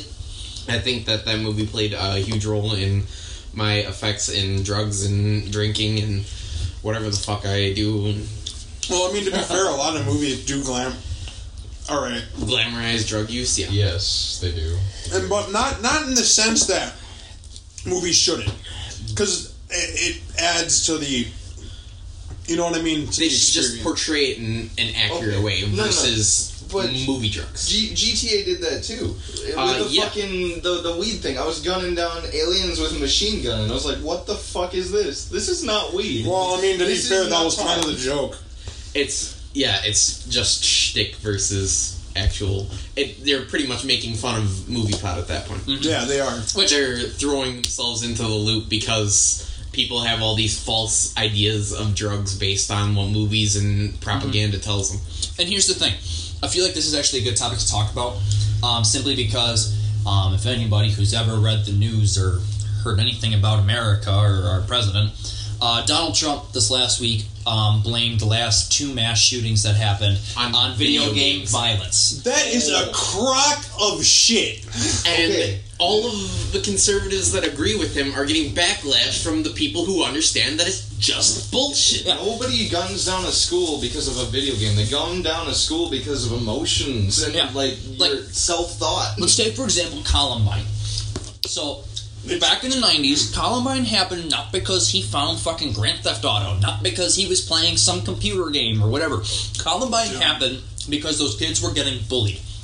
Sandy Hook happened because the man was depressed and was getting abused and bullied his whole entire life. The problem is not video games. Because, yes, video games and movies do glorify drugs and abuse and violence and whatever. But at the same time, people know well enough not to do the stuff in the movies. You can watch Fast and Furious and not drive your car out of a fucking plane. I don't Yeah. go into Grand Theft Auto and steal a car and be like, "Hey, I'm gonna go take my neighbor's car for a spin." I go into Grand Theft Auto to do that because Here- it is a here's, a, video here's a game. good here's a good quote. We If, if video games truly, truly, I'm not. I mean, there could there could be influence, but if like truly, if there was a one-on-one connection, Pac-Man, we'd all be sitting in dark rooms eating pills, hallucinating ghosts. yeah, that's a great connection. Like, Uh, let's be real here. That's what we do. Just stare at a wall long enough, you'll see a ghost. Um, but yeah, I do feel that uh, the blame on video games for stuff like gun violence is not the answer. I feel that in terms of stuff like that, when you're wanting to affect mass shootings, you should be focusing on mental health, not trying to take it out on a on a subset of people who have nothing to do with it. But that's Like, the issue with as mental gamers as a health. whole. None of us in this room want to walk into a building and gun down a bunch of people. Exactly. Literally, we go to video games as an escape to do the things we can't do. It's the scapegoat. It's we're using it because we have no way to call it out on any of the bullshit. It's not an escape. It's not a scapegoat. It is just an escape. Uh, video games itself seems to be a scapegoat because we don't want to look at the internal problems. We like to just look and just. What's the easy option to get rid of? What is the easiest thing to get rid of? Video games. Mm-hmm. That's not our fault. As a country, no, that's not our fault. That's, just the the video games. video games, yeah. We don't blame But at the same time, others. how are we supposed to fix mental health when people who have depression things don't know what to do to make themselves feel better? because they have places that reach out for it. Like, uh, I have depression and anxiety. I have pills for it. I take that every day. But at the end of the day, like I know what I need to do. I know I need to go to a counselor. I know I need to take my pills. I know I need to actually work to get better. So I feel like in terms of mental health, they need to start funding it more. It's not so much spreading the information because people know mental health is a big issue now. It's a oh, big oh, topic. But you have to want to help yourself in order to get yes. help. I think the I think the issue. But at the same time, I feel the government should also then provide the funding to try and help get those people There's the a help lot of they need. people that can't get help who need help. Exactly, like the people who sit alone, like the people who do mass shootings. Those are people who are alone who need somebody who don't have somebody when they need them. They have an issue and they have nobody to talk about it. no. So they feel like they're all alone and they're afraid because everything is out to get them. if the world wants free healthcare, it needs to include mental health. Uh, except free healthcare is going Not to free. bust the shit out of taxes. Yeah. Uh, if you look at Canada's tax rate versus the United States, it's so much higher because of the fact that they have free healthcare. Yep. I, I feel like I feel like and the- Denmark it- and it's, it's the buzzword. Yes. Free. That's the buzzword. It And just people makes don't people free better. college. They don't understand like We still pay for it. At the end of the day, you're going to pay for it. Somebody's going to pay for it. Yes. and eventually we're just gonna end up, everybody's just gonna end up fucking paying for it. Yeah, it's going to come the back around to you no matter what. Uh, even in our society with paid healthcare, quote unquote, paid healthcare, there's people who go in, illegal immigrants or John Does who go in and don't pay a dime because they can't figure out who they are. If you walk out without telling them your name, they can't force you to pay anything. They'll write you a bill, but they got no way of tracking you down for it unless they got a system with you in it. So an illegal immigrant who comes into the state and is looking for an emergency heart transplant, they can't turn them away because as a doctor, you take a pledge to help everybody who comes to you asking for help. You can never turn away a dying patient. It's uh, It's the worst because the economy is set up to help illegal immigrants versus actual citizens. hmm I feel that's become a big thing with a lot of liberals lately, and now I hate to get this on all political rant, but a thing I've noticed with a lot of more left wing people is they want more freedom and equality and stuff like that for everything, and they expect these doctors to work for free and work long hours, and you know, becoming a doctor is hard work. yeah, And it costs bust so their much ass. money. So when you're offering something like free healthcare and the government's paying for it, not only are you going to get taxed for it, but those doctors, sure, they get paid a shit ton of money right now, and yeah, a lot of us like to kind of joke around being like, "Oh yeah, they make way more money than us. They can afford this and that." At the end of the day, They gotta you're talking taxes, yeah, too. they not only are they paying their taxes, But they're paying off all their loans and shit well, too. Yeah, they got loans still. They're still human beings, and on top of that, they're they're not giving high paying salaries to entry level nurses. They're giving high paying salaries to heart surgeons, people that got to sit there for twelve hours a day doing a task that nobody else can do, doing a task that requires a doctorate. Uh, yes, surgeons they get sued more than any other occupation because if you fuck up, somebody dies. Yeah. So they get paid more because somebody dies. yeah. I mean, uh, although in Wisconsin, uh, Good Samaritan law, as long as you're trying to save a life, they can't hold that against you. Like if you're trying to resuscitate somebody, like uh, CPR, if you crack a rib, they can't push anything because you were trying to save their life. Um, uh, that's actually another thing, especially in Wisconsin, that people have talked about. um, because Good Samaritan laws at the same time do also affect drug use. Yeah. So people that turn other drug dealers in or drug users in are covered under the Good Samaritan law, and therefore, if they're getting charged with a crime, say a drug crime, and they snitch out their dealer, they don't go to jail.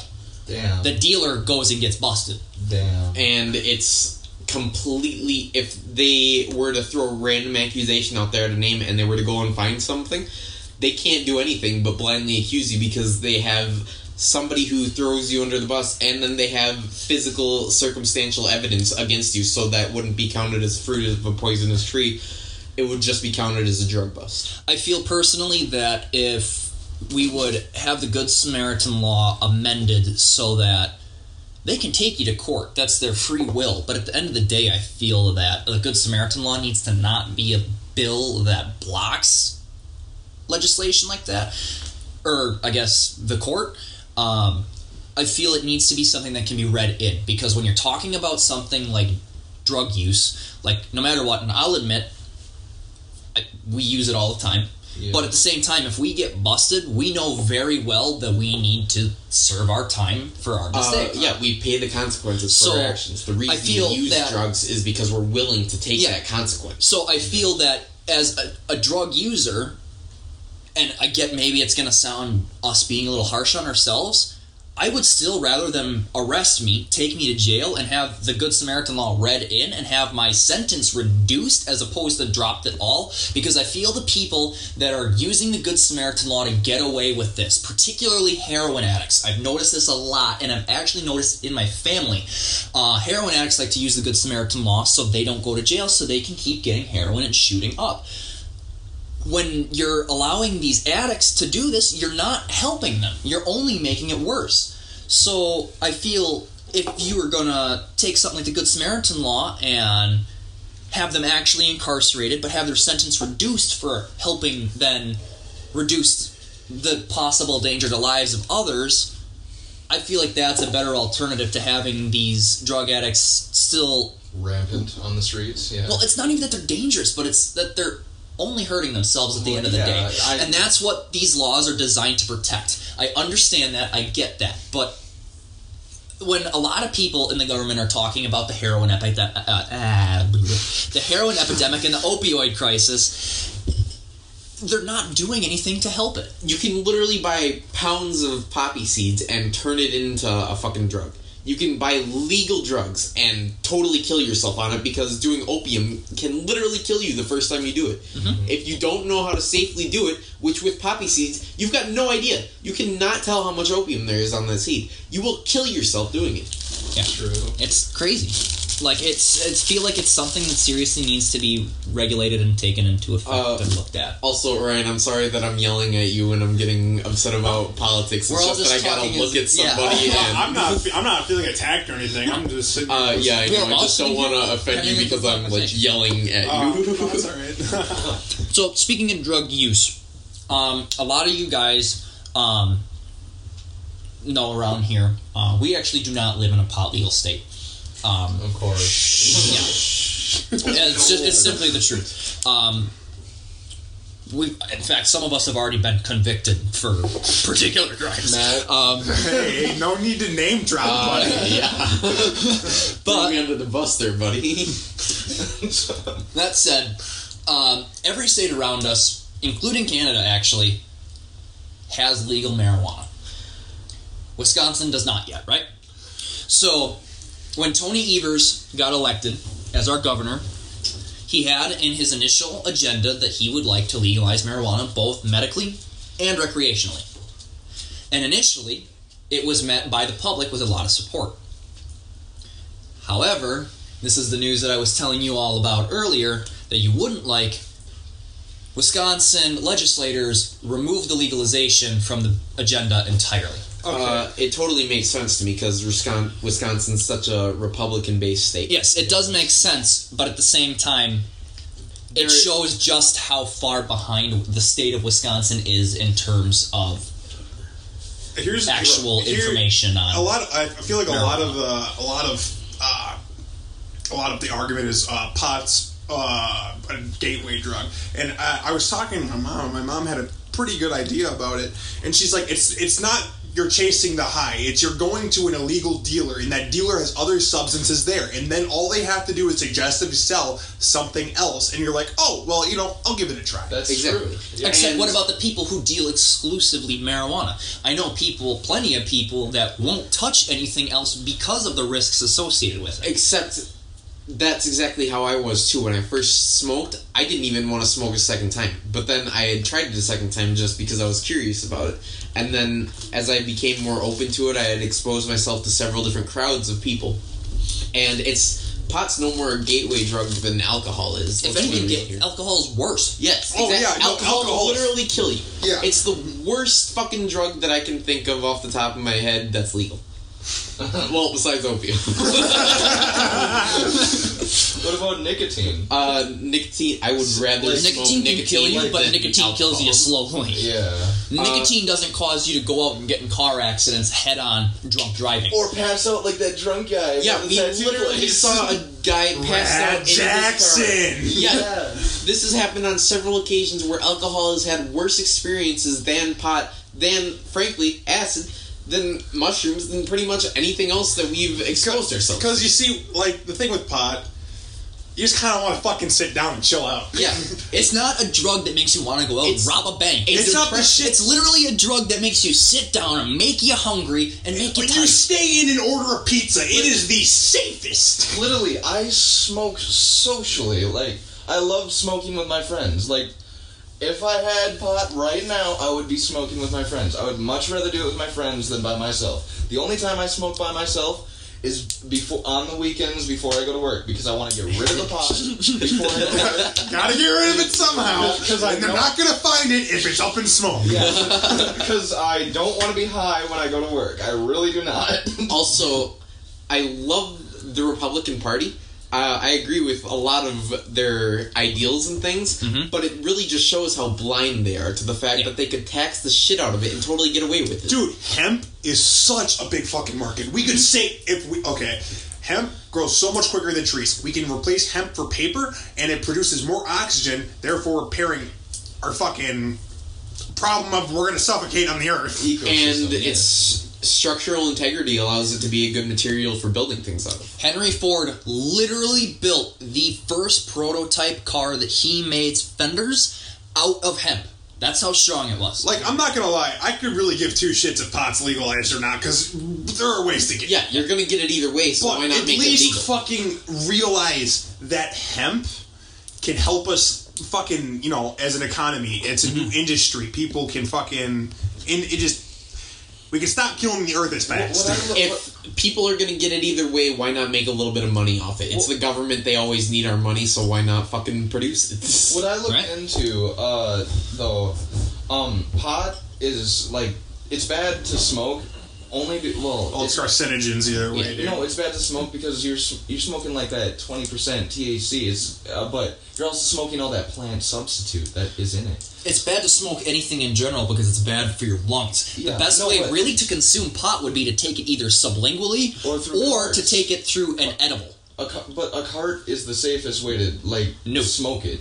Well, yes, in terms of smoking or vaping, a cartridge, assuming the distillate inside the cartridge is genuine Is the and healthiest uncontaminated, would be the healthiest. Yes, if you can prove that what you have is Which- not like dispensaries and shit, do they fucking sling their own carts? So you can only assume, and you know what I mean? Mm-hmm. Yeah. and then somewhere where it's illegal, we're exposing ourselves to more danger because there's no way for us to prove it. We have to have blind trust in the people that we purchase it from because there have been things like paint thinner that have been sold in carts. Oh yeah, dude. I I literally one of my coworkers literally bought a cart laced with paint there, but you know he didn't give a fuck because he didn't have any money. He was chasing a high. And yeah, people people buy fucking uh, marijuana, actual like leaf marijuana that's laced with cocaine and heroin and meth all the time, and they don't even realize it. And and the- yeah, and like, that's the big problem is you don't know. So when you're taking these substances from people who are untrustworthy, if anything, the government is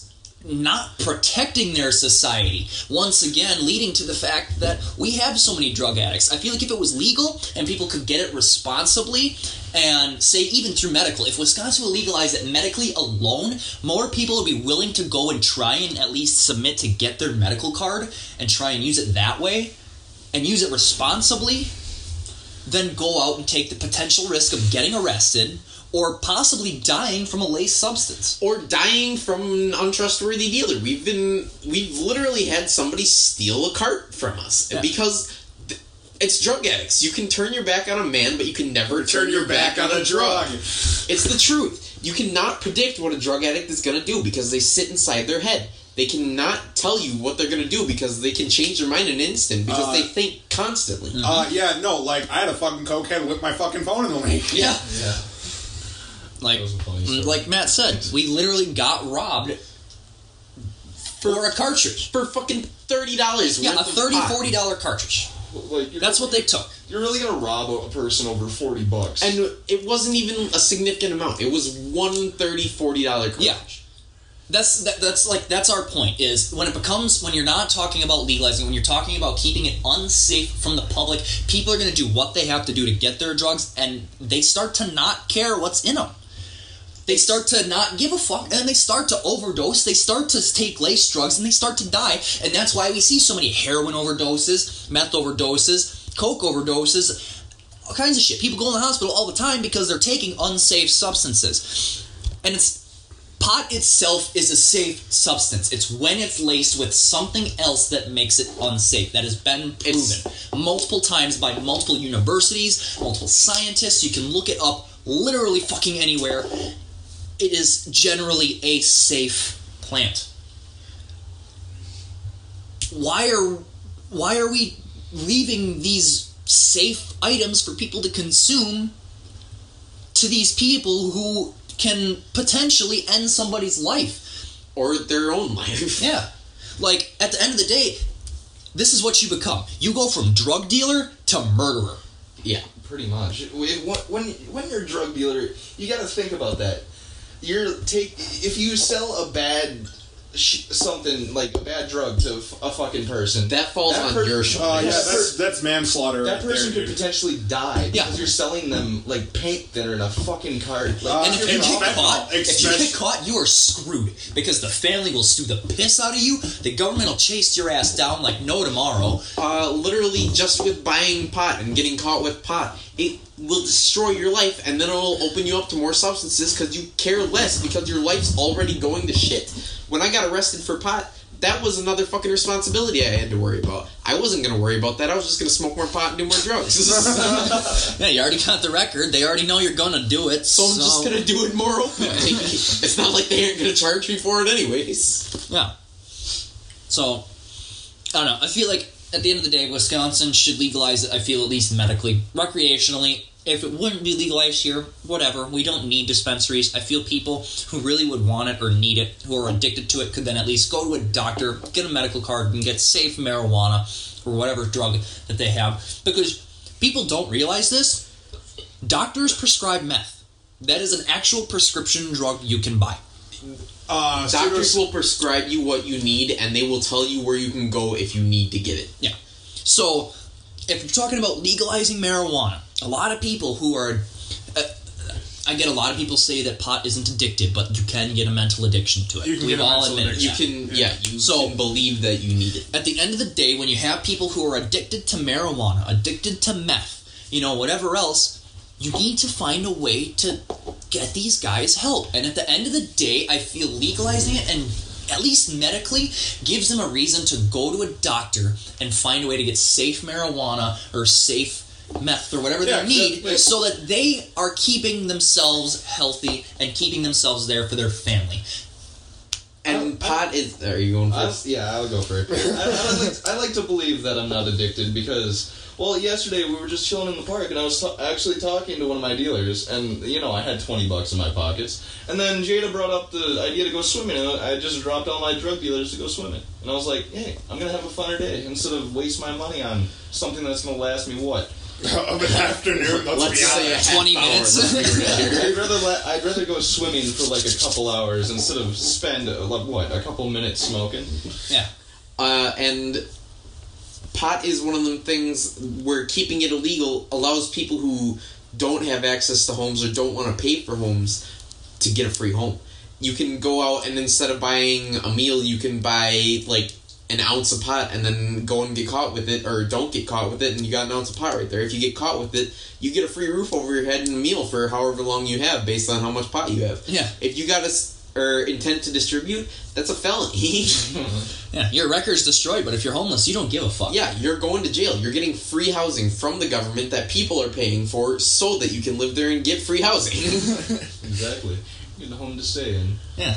Albeit it's not the Yeah, best I was about to say, it's not the safest home. But it's better than being on the streets Yeah. where you're exposed to heroin and drugs. Yeah. and okay, so that's not to say that drugs aren't also Oh, rampant dude, in prisons. people make a shit ton of fucking money slinging dope in prison. Yeah, but at the same time, but it's harder to get. Yeah, It's- and not only is it harder to get, but the minute you get caught with it in prison, your sentence it's not going back to court for another charge. Your sentence is just going to get extended, and And you do not get a somebody- say. You are guilty, no matter fucking what. At that point, Yeah, Somebody who's selling drugs substances. that are laced or have intent to kill somebody with a drug, that spreads so much faster in such a confined space. Yeah. Everybody is connected in jail because it's a limited space to be. Yeah, you see the same people every day. It's like you being- have to be friends with the like- people around. it's like you. living with your coworkers. it's like being- Imagine how horrible that is. It's literally like being in a school, though. Like, but Uh, yeah, the gossip spreads like mad.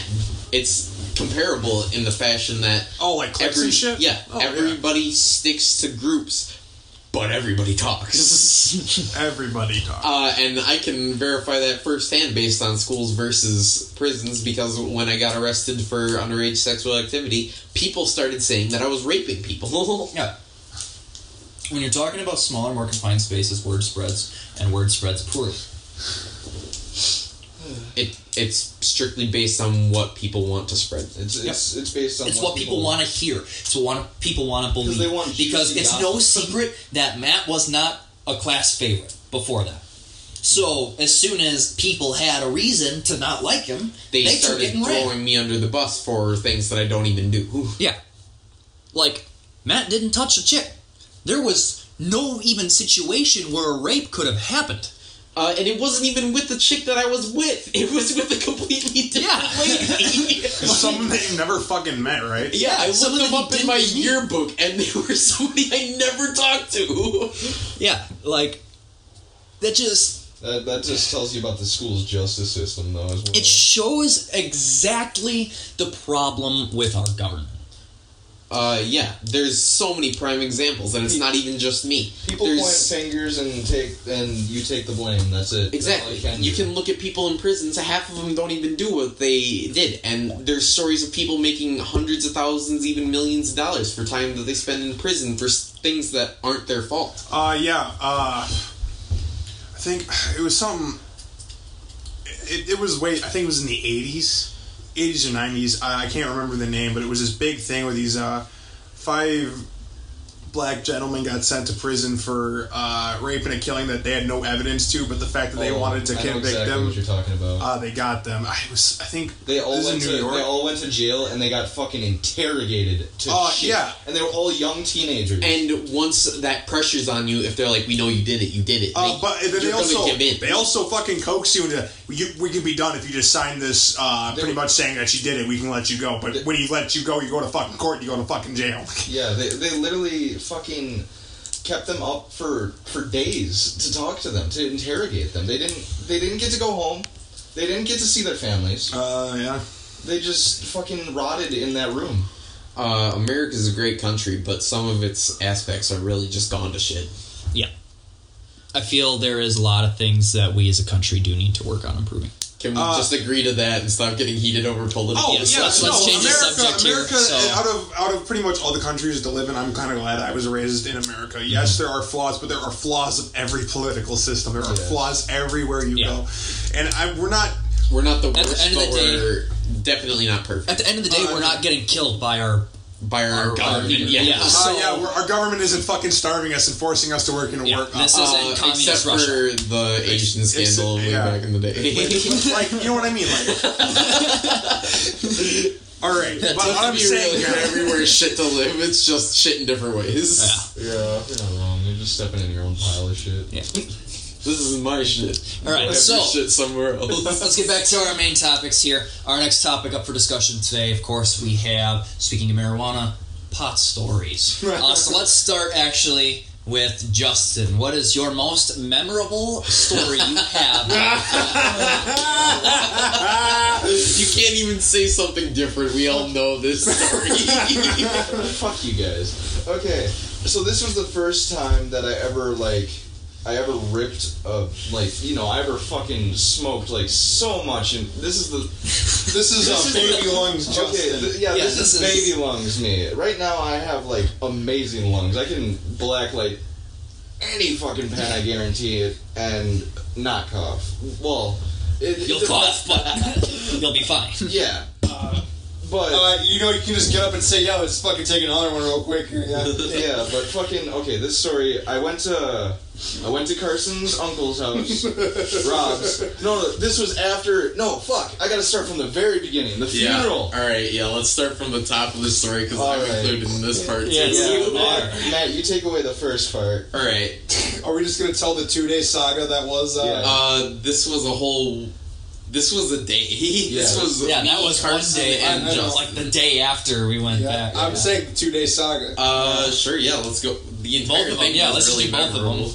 Uh, I'll start with the beginning, and then we'll just go through the group based on what we remember of it. I feel like that's our most memorable story collectively, anyways. So Yeah. So, this had been going on for a couple of days where we'd been planning to go to Carson's grandfather, great grandfather funeral. great grandfather's great grandfather's funeral, and we were going, and I was going. I wasn't super excited about sitting at a funeral, so of course I was the one who brought the pot because back in the day I was always the one who brought the pot, Yeah. and now I'm just the one who smokes the pot. and so we were sitting in the car. It was me and Justin with a bag of weed and a Nintendo Switch, while Carson was inside at the funeral, and I'm like, "Hey Justin." Let's smoke a couple of bowls. Yeah, so we literally just sat outside of a fucking funeral of, of Carson's great grandfather's funeral, smoked a couple bowls. and then we played Astro Bears. Yeah, we played fucking, we played the shit out of Astro. Uh, and then after we had gotten good and high, we went into the funeral. No, we went to well, yeah, we went to into the funeral. We went into the funeral, and we were we had two switches at that point. Yeah. Uh, one of them was mine, one of them was Carson's, and we were just sitting there playing on the Switch, uh, having a good old time. And then me and Carson, or me and Justin, are like, you know, we're starting to get pretty hungry. We might as well go get some food. Yeah. So we get up and make a bit of a ruckus as we leave because we're laughing our asses off and everybody sees us and we leave to go get pizza from the gas station that's like a mile away. And so we get there and get our pizza and everything's good. And as we're starting to walk back, I check my phone and I've got like nine different notifications from Carson. I I check my phone and he's like, "Where the fuck are you? There's a cop here looking for you." and I don't know what's going on. You got to get here now. Get your ass over here. And I'm like, oh shit, stuff is going down. Matt, Matt just fucking loses it, and I'm walking beside him, and I look at him, and I'm like, "What, the- what the fuck?" And you're telling me all this shit, and I'm like, "I swear to God, Carson's got to be playing a prank or something, because we didn't do jack shit." And I, don't keep talking Justin into it. I'm like, no, dude, this has got to be the real thing. And we get there, and Yeah. by the time we get there, I got Justin worried too. Yeah, I was. I, I admit, I was starting to sweat a bit. I was like, "Is this true?" I was iffy. I was like, ready to fucking. Yeah. So we actually, we actually walked. We past walked the funeral, past the funeral, and to a to like, a bus station. to a place that owns school buses. Yeah. And Justin finished his pizza while I sat there and paced back and forth, freaking the fuck out because I thought there was a cop roaming around looking for us. yeah, and I stuck my pizza on the bus. He stuck his pizza on the tire of the bus as we were walking away, and Yeah, as we were walking back, I texted the girl I was talking. I'm like, I might be going to jail. yeah, because fucking uh, Carson told us to come back because we were just literally evading the police. So Yeah, I, I it was the smartest says thing to. I, I says to Matt, I was like, Either way, you're going to jail, so You why make it worse? and so we go back and we see Carson and we call him out and he comes over and he's laughing got a and we both immediately know face. what's going on and so I walk up to him and give him a hug and then he explains to us what happened. And I was just we like- go into the funeral and get laughed at by everybody there and we eat some food and then we left and that's where we first met Rob. Technically met Rob, even though we had had conversations with him before. It was the first time that me, Carson, or Justin had ever ripped a dab pen, and I didn't expect it to hit so smooth. So I hit it for as long as I could, and I just went into a fit of coughing, and that was more high than I had ever been using my two years of smoking actual pot. Yeah. Are you kidding, dude? That okay? So I probably really shouldn't say this to the public because this is a really bad idea. But after this, we got in our cars, which are, by the way, at this point was a rear-wheel drive V8 Oh, in the five-liter middle of Windsor fucking winter. Thunderbird. No, this well, yeah, no, this Uh, is about yeah, this February, was- March, yeah, somewhere around there. And Rob's car is a '88 Lincoln Mark 7 LSC. So we had a Thunderbird and a Lincoln, both 5.0s, same motor, rear-wheel drive, big old Ford V8 muscle cars, right? Early January. We are high as a fucking kite, racing, doing burnouts. Meanwhile, Matt and I are so goddamn high. I'm trying to look out my windshield and I'm getting visuals. And at, at this point, you could start to see the buildup of what's the climax of this story with Justin in the back of the car, just kind of humbly freaking out as we were going like a hundred miles up this fucking back road. I was kind of, I was kind of like in that same state of fucking. Oh no, there's a cop at the funeral. I was like, I was, I was literally, I was literally just sitting there like, shit, this car is going too fast. and then we got to Rob's and we just started going to town on the pot. like, yeah, we probably smoked at least 10 grams that night. Yeah. He brought a bong out, and that was the end of it. Yeah. Like- and then, Justin, this is where you have Yeah, to you take get to pick up here now. yeah, okay. Actually, no. There's more to this story that I know because we were standing outside Rob's house by his car. We were talking about his car, and Justin's starting to get real hung, huggy, and he's just like. Matt, and he's leaning all over me, and he's like collapsing on me, and I'm like, "What the fuck is going on?" Every time I looked at him, I could not stop myself from laughing too. And it, like I just looked at you and smiled, and then I started laughing, and then you started laughing too. Yeah, and then I was like, "What were the fuck?" And then your laughing just caused me to laugh more, and I, I was like freaking And out. suddenly we were both in fits of laughter, just dying in front of Rob's house while Yeah, Carson's they're- having they're a at it. separate conversation with They're Rob. like looking at us like, what, what While was this, is, wrong with us? while this is happening, the conversation that's happening between Rob and I is we're looking at Matt and Justin going, what the fuck is wrong with these guys? Yeah. like, literally, Rob looks at me, he's like, what'd you give these dudes? like, fucking okay, yeah. And then we go into Rob's house, and then he whips out the bong, and then I have fire in my lungs. Ah, yes, the campfire. The first time I fucking hit that bong, dude, I sit on the counter, and I'm just like. I, I, I fucking hold my heart and I'm just just w- wobbling like a little bit and I'm I, I couldn't I couldn't process what was happening. Like fucking okay and then we go outside after all the smoking and shit. Like he rolled a, a joints too and everything and I was so destroyed.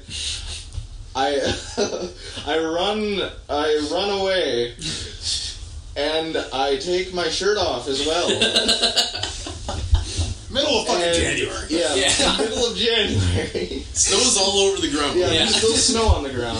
like two inches of it, too. And I Yeah. just fucking run away. And like I'm screaming and I He had stolen my phone and there's so started recording videos. himself. Yeah. If you guys want to see that video, we'll have it actually. Um, it's currently on my YouTube channel. It's unlisted. We'll make it public for you guys. Uh, you can go see it. Or we Uh, our YouTube username is Mark Seven Rider.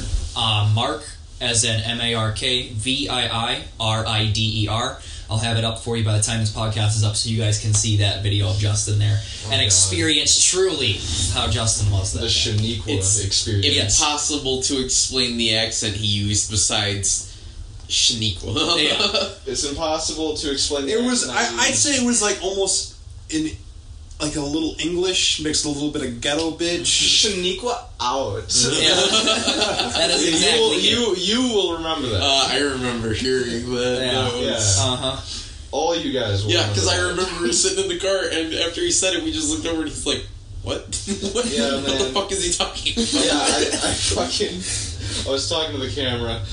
Yeah, but I I was booking it in December shirtless, and they had to chase me down with the car, and then they decided to drive away after they couldn't catch me, so I came out from behind the fucking house that I was hiding behind, and I I waved at them. Yeah, we literally turned around Matt because Matt looks at me. He's like, "Fuck it. If he's not gonna get in the car, just leave." Yeah. it's like, all right, I'll just text Robin and bring him home when he sobers up. Yeah, We get I- to the end of the driveway, and then I see Justin, and then he's like waving his arms, like, "Come back!" And then I'm like, "Fuck, we gotta go back." You so I turn back around. And, Yeah, and then you drive back to me, and I'm just standing there like. Yeah, with, with my standing hands there on my with the, hips. yeah, the standard upset mom look for some reason. I told Carson to run him over. Yeah, and he's like, "Don't stop." Yeah, I just kind of standing there protruding my groin, and then I, I went up to the car window and I started humping Matt's window. Yeah, started rubs his I didn't- stomach and dick all over my car. I didn't even see it initially. I was trying to have a conversation with Justin and I or Carson, and I turned to see Justin's just bare chest pressed against the window. So yeah, then I fucking I I end the video with the Shaniqua out. I jump in the car, throw Matt's phone at him, and from there I was singing and screaming, Screaming and moaning, grabbing and yeah, kicking He and- literally choked me out as I was driving. Matt Uh, it got so bad- my leg. It got so bad to a point where We literally to pull pulled over over in a parking Wiggly. Lot, and we just beat the shit out of him. Yeah. that part I don't even remember.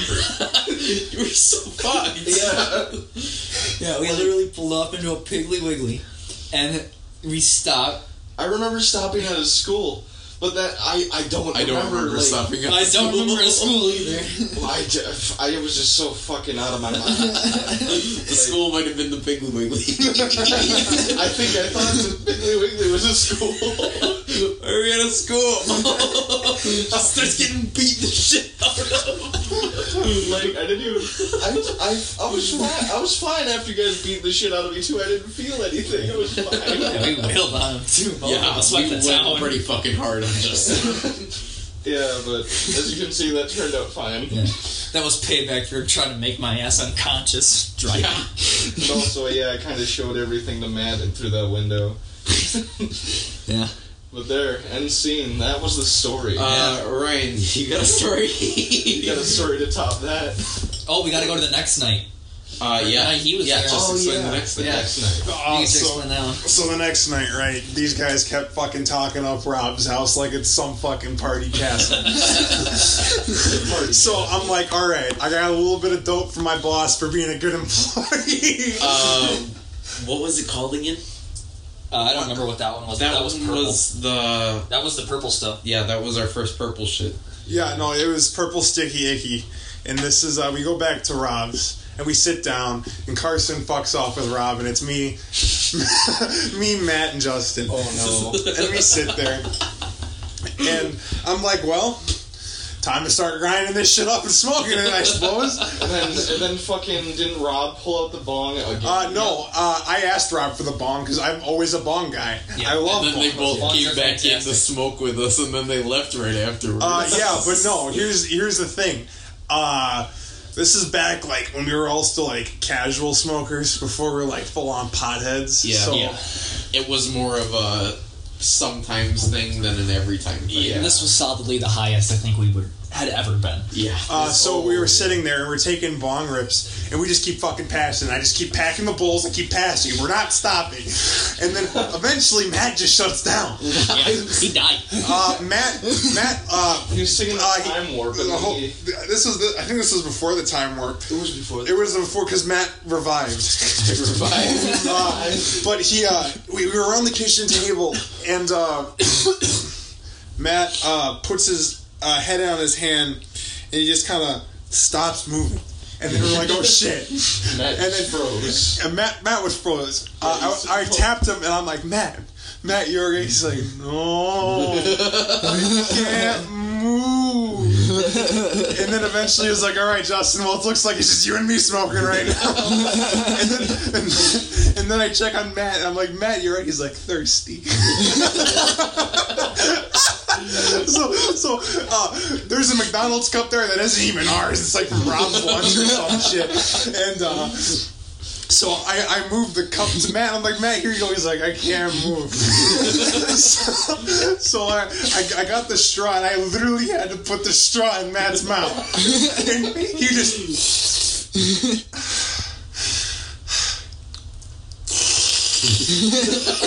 and he did that till it was fucking gone.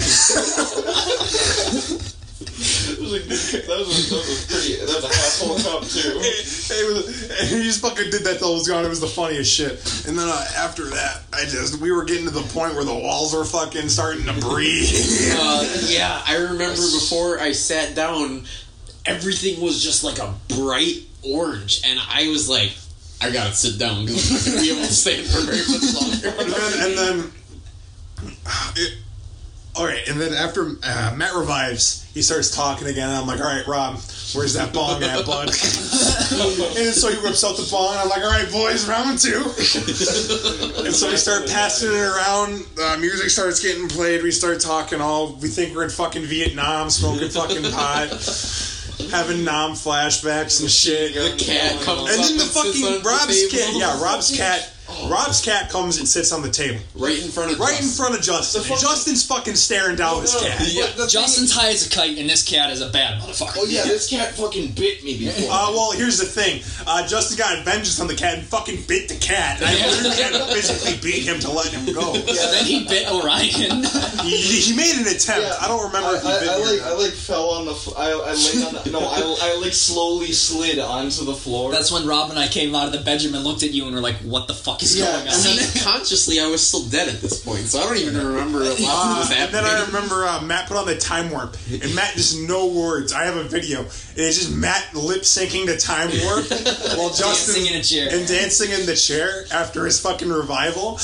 And Justin's sitting there, and he, dude, Justin would not stop fucking screaming at me about stupid shit that happened back in fucking middle school. and, and I literally, I, he just, oh my god, and I literally yelled at Justin, I don't care, shut the fuck up. and then your leg was right there, so he just started to Yeah, and he just my leg was right there, and he just tries to fucking take a little nibble off me, and I have to fucking swat him away like a fucking cat. and then uh, I remember that. I remember I remember leaving because I remember that I had to brace myself to leave because I didn't think I was prepared to stand back up yet. and then I uh, don't remember leaving that day. somehow we made it back. I barely Yeah, I don't remember the drive back. I barely remember leaving. Dude. Uh, I remember the drive back because somebody had to make sure Carson was driving straight. oh yeah, How was the drive back? That was alright. I completely forgot Carson was driving. Uh, I don't even remember it at all. Are you kidding, dude? We have driven. All of us have driven.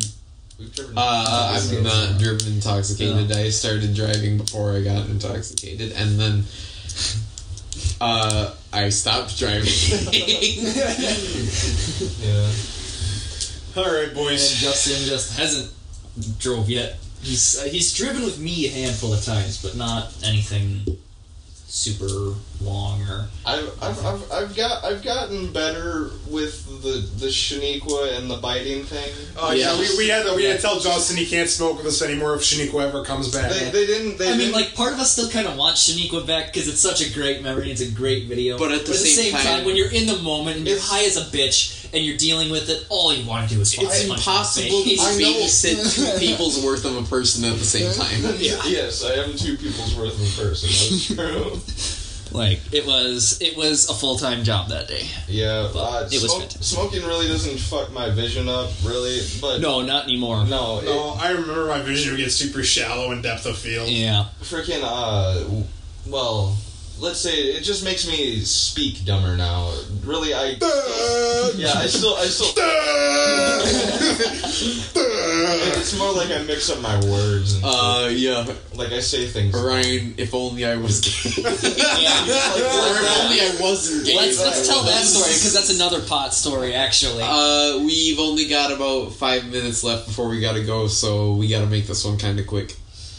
All right, so then let's do. Uh, we'll go to our last and final topic here today. We have the uh, new Nintendo Switch Lite, and of course the new mainline Nintendo Switch getting a new revised battery, uh, extending the battery life two times what it initially was, while retaining the same initial price point uh, at two hundred ninety nine dollars. Um, of course, we also have the new alternative, the Nintendo Switch Lite, which comes out at one hundred ninety nine dollars. It's releasing this fall. Um, in fact, I believe it's September 20th to be exact. Um, it is a portable exclusive Nintendo Switch. You cannot dock it. Uh, Joy Cons are attached. It's a little bit smaller. Uh, like I said, ideally for a more portable setup. If you don't really use your Switch for a home console, more ideally a supplemental device. Um, I guess if you want to put it that way. Um, what do you guys think about the Switch Lite? So I just really don't like the Switch Lite. In my opinion, it's taking away from the Switch more than putting into it. Initially, I thought I was going to really dislike it, and I never intended on purchasing one.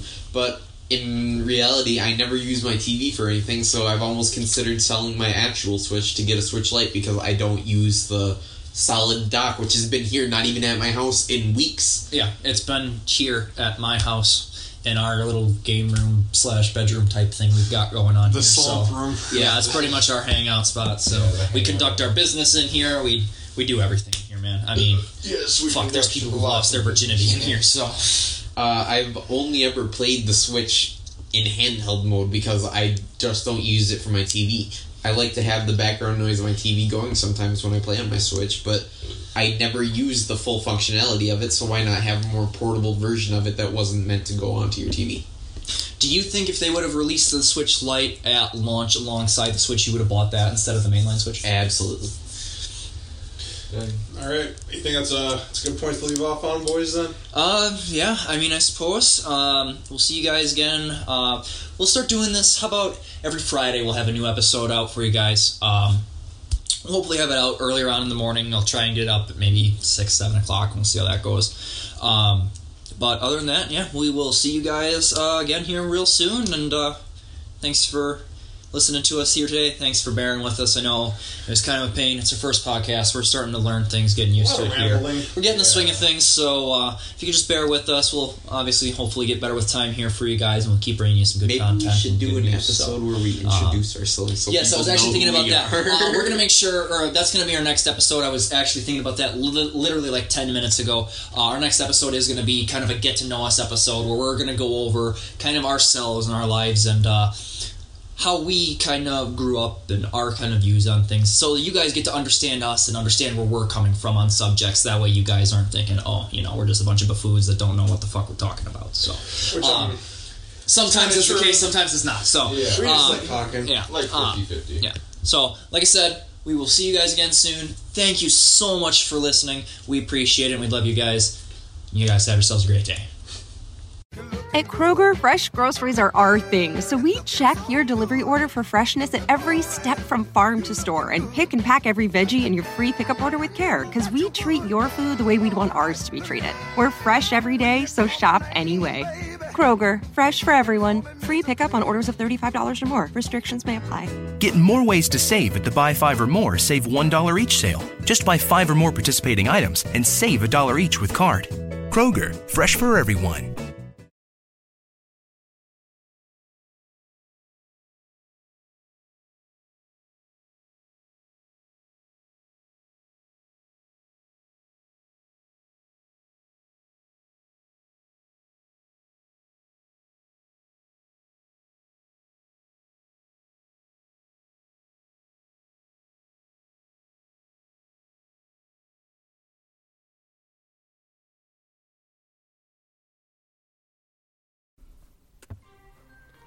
And thank you guys for tuning in to the Realist of the Visionary News. Yeah.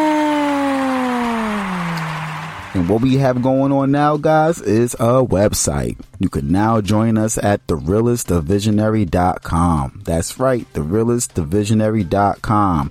What we really want you to do is to click that first tab on top that says community chat, make a username, and join our community chat. Drop nothing but knowledge. Facts. You guys can drop scriptures, news articles, and YouTube links, or pretty much anything pertaining to truth. So go ahead, check out the website, therealistthevisionary.com. Flood up our community chat, alright? Talk to us about anything. And check out the other features on our website. Live streams coming soon. Coming soon. Woo, woo, woo. So thank you guys. Go ahead, check it out. Cheer. Peace and blessings, everybody. The realist, The visionary. the realist, The visionary. the realist, The visionary. the realist, realist, realist, realist, realist, and the visionary. And this show is brought to you by strugglelife.net. Get your don't do it outfits, eight pocket joggers, honor the struggle t-shirts, Vax Wars t-shirts while supplies last on strugglelife.net. Word. My name is Tina and I am the realist. And your boy Dutch the Visionary. Yes, and thank you for tuning in to another episode. Welcome, new listeners. We appreciate the love and the support.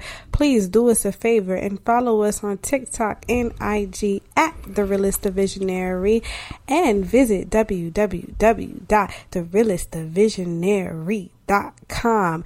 Check out our podcast shows, search for key topics, go in the community chat, show us some love, give us some key information for us and our community of listeners. Also, participate in The Righteous Speaks. That is a platform, a segment on this podcast where you get to voice your opinions so that your voice can be heard on the show. Okay. And thank you for Mauricio and Marcel for participating in this week's The Righteous Speaks. Please stay tuned. Towards the end, we asked you guys, can fate and free will coexist? And these two brothers gave their great input on it. So please listen to their responses towards the end of the show. Okay. Dutch. Mm.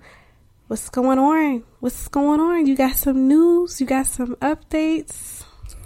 Um, it's a lot of shit. A lot of new shit for 2021. I said 21. 2022. I'm, I'm right now. I'm watching a full blown commercial of these niggas having a patch on their arm that they put and they put their phone to the patch and it tells them about their blood pressure. Wow. Anyway, I don't think that's um something new. um, ain't nothing new really. You know what I mean? We in we are now currently in two plus zero plus two plus two. Boo. We are in that year. Um, And technically, guys, which we will continue to reiterate, this is not the new year. This is the pagan Roman calendar new year. Right. The new year starts in March or April. That's Right. springtime. I've seen a bunch of people talking about that, like, "Oh, we doing New Year's again in March, whatever." Listen, Gregorian calendar, blah blah blah. Fuck all these dates. Time ain't even real. Let's just get, let's get to what's going on out here. What's going on out here is what's important for you to be mindful of. Cause a lot of people don't care. They pushing the vaccine for kids really, really hard in New York right now. Um, even I mean, I ain't gonna say just in New York, all over the world, they're pushing it really hard. Uh, everybody, shout out to everybody who was sick these last couple of days. You a real one, cause literally everybody, and at least from my point of view, a lot of people was sick for like the last five days and I'm start I'm starting from like Christmas Eve up to this point right now. So if you know somebody or have a family member that might have caught a cold, had flu like symptoms, diarrhea, all that crazy shit real quick, you know, just know they put something in the air, they turned up them 5G towers and they just went crazy to make people scared about that Omarion variant. And, oh, um, yeah, the Omicron, but we don't call it Omarion variant. It's just funny.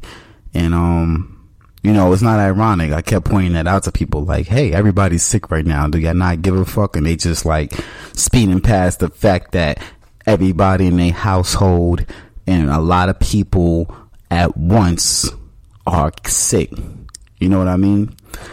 And it just came so suddenly onto most people. Um, but yeah. Uh, the chemtrails definitely plays a part. That's key, especially with the towers.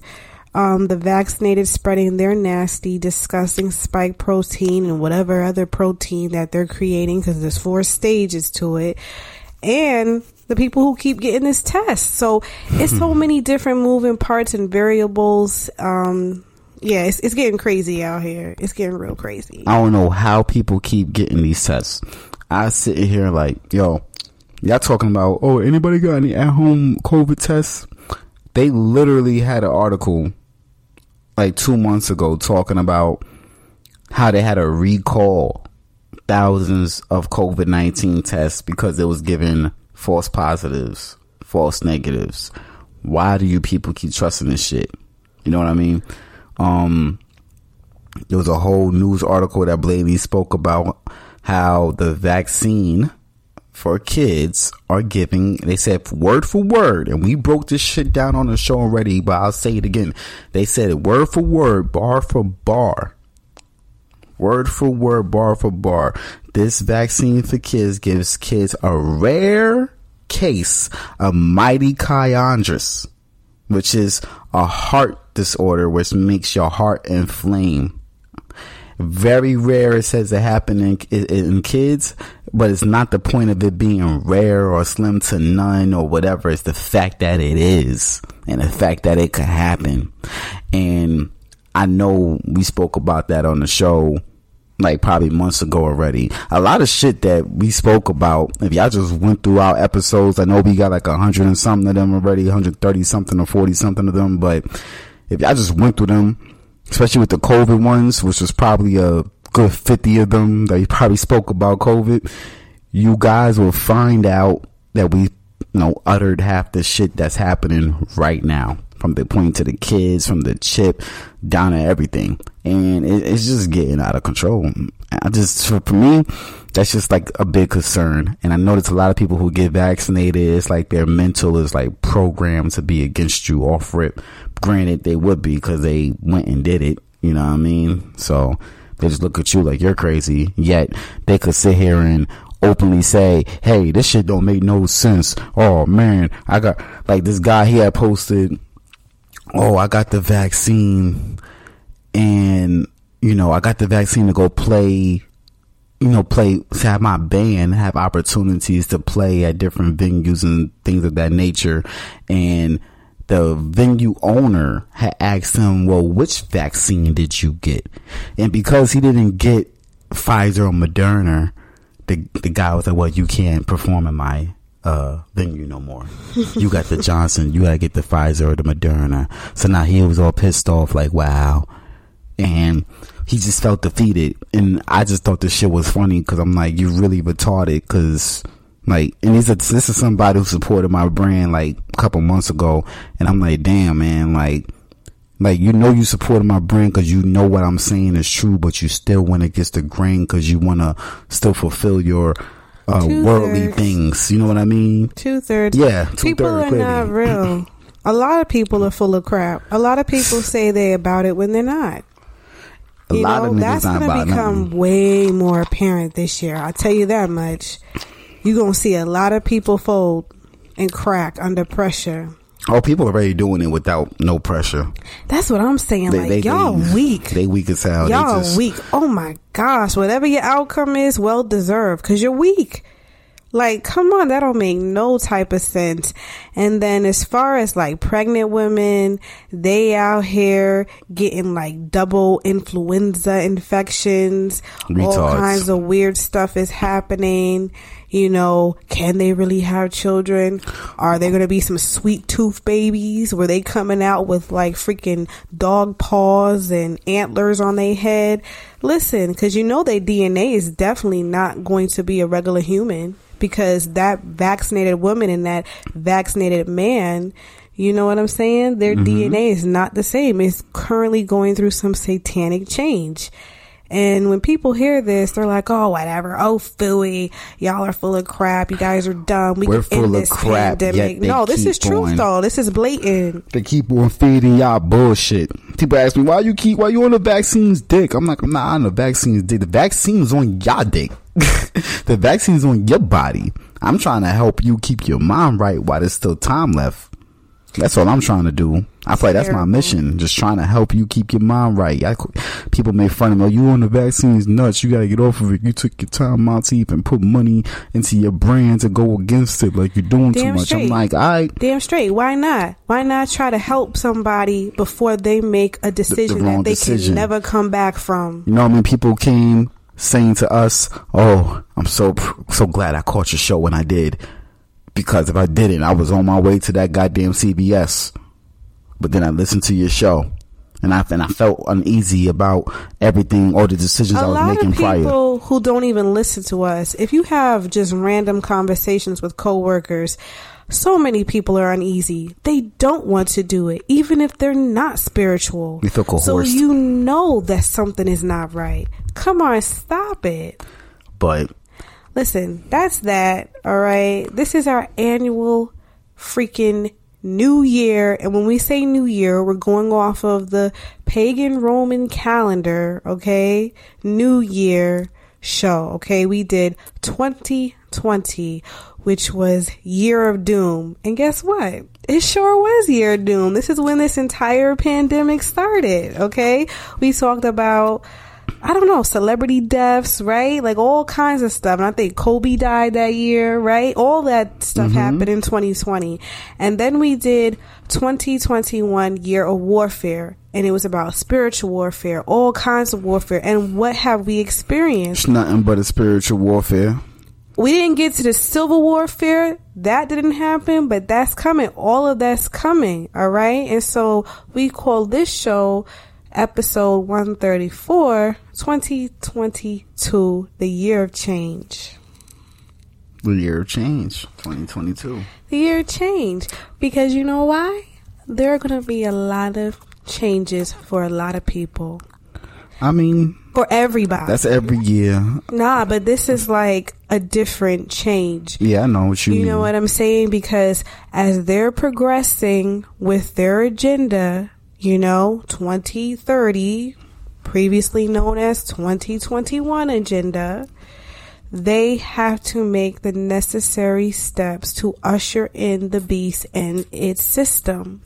And so our way of life and living is going to change dramatically, drastically. For us, one third, we're going to be okay. Hebrews, Gentiles who are earnestly seeking and serving the Most High Yah Elohim and His Son, Yahweh ben Yahweh, we're going to be fine. We are going to go through changes as well. Changes for the benefit of us. And we're going to be tested and we're going to go through things all the time. But you know, for the most part, we who are true, we have a more positive outlook. Everybody else who already folded for the vaccine and all this other stuff, this is going to be a detrimental year for them. I can only imagine, especially with the activation of these new 5G towers. Woo. Mm. By the way, I think, I think I said on the last episode, but I'm gonna say it now. 'Cause I know on last episode, I think I mentioned it. I told niggas they was gonna come out with a 6G. We was gonna get a six something for this internet. Sure enough, they coming out with 6E. Why is it an E? Couldn't tell you what the E is for, but the number six is prominent right there, and I knew we, it knew was coming. And like literally, I was just talking to people about like, yo, they don't come out with a six E. We're not done with five G. We went through three, I we went through we four, we talked five. about that Now we got six E that's coming out, and it's going to be out sometime next year or this year. Matter of fact, excuse me. So y'all stay on the lookout for that six E, man. Don't upgrade your phones to that shit. You actually need to dumb your phone down to four G if you could. Shit, even dumbing down to three. They're getting rid of the service for people who are under 3G. How That's evil. How wicked. You can't even keep devices that you bought and paid for. They want to end your service so that you can If you don't upgrade. affected by all of this radiation. Come on now. Let's do our recap for the previous year. You ready, Dutch? Sure. Put on your news anchor voice. Ready? Sure. Okay. Recap of 2021. On January 6th, we had the storming of the U.S. Capitol. Capitol Cap. Capital Cap. Joe Biden becomes U.S. president and Kamala Harris his little VP bitch. COVID vaccine sharing initiative begins. Yes. Prince Philip dies. When is his bitch, the queen, gonna die? He dies at 99. Reptilian death. Betty White dies at 99. Betty White looks like his wife. COVID mutation reports Delta and Yeah. Omarion. Alpha, Beta, Theta, all of them. All right, SpaceX and space travel talk.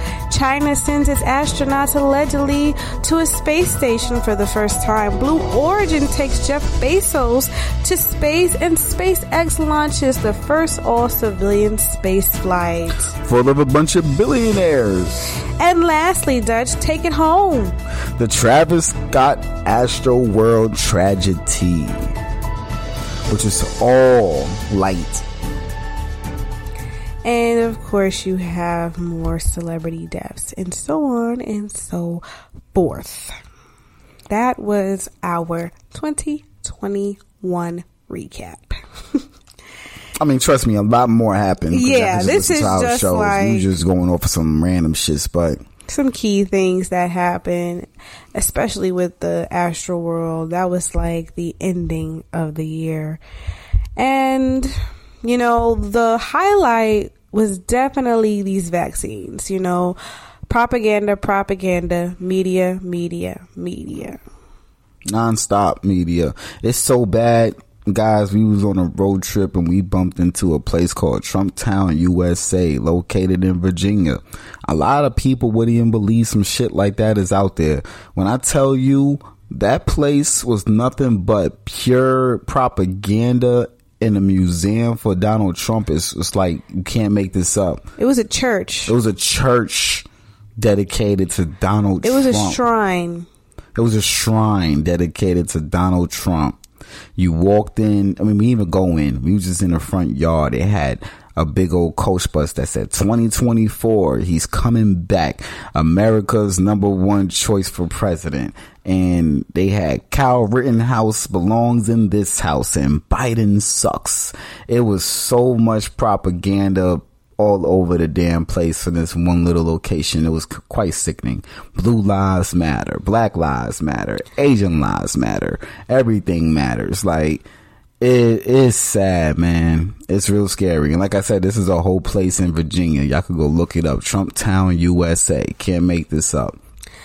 It's interesting how this year revealed stupidity in people. Now, Stupidity at its finest. to be fair, the people that we say are stupid says we're stupid too. You know, we just pointing the fingers. So we just all but stupid. Confidently, hell no, I ain't fucking stupid. Confidently, I know I'm not stupid, and I know I'm doing the right thing. Yes, I am stupid for not getting a shot that people are unsure of that is wiping out people left and right. Yes, I am stupid for questioning everything that's being placed on TV because I know that TV be lying like a motherfucker. Yes, I am stupid for just following a history pattern of what the government has done to people for the last like fucking hundred years. But we're stupid because My bad. the government looks out for us. They care about our Y'all don't know why y'all niggas is crazy to even think that shit. Like They would never harm us. They love us. y'all really trust the government. They love us so much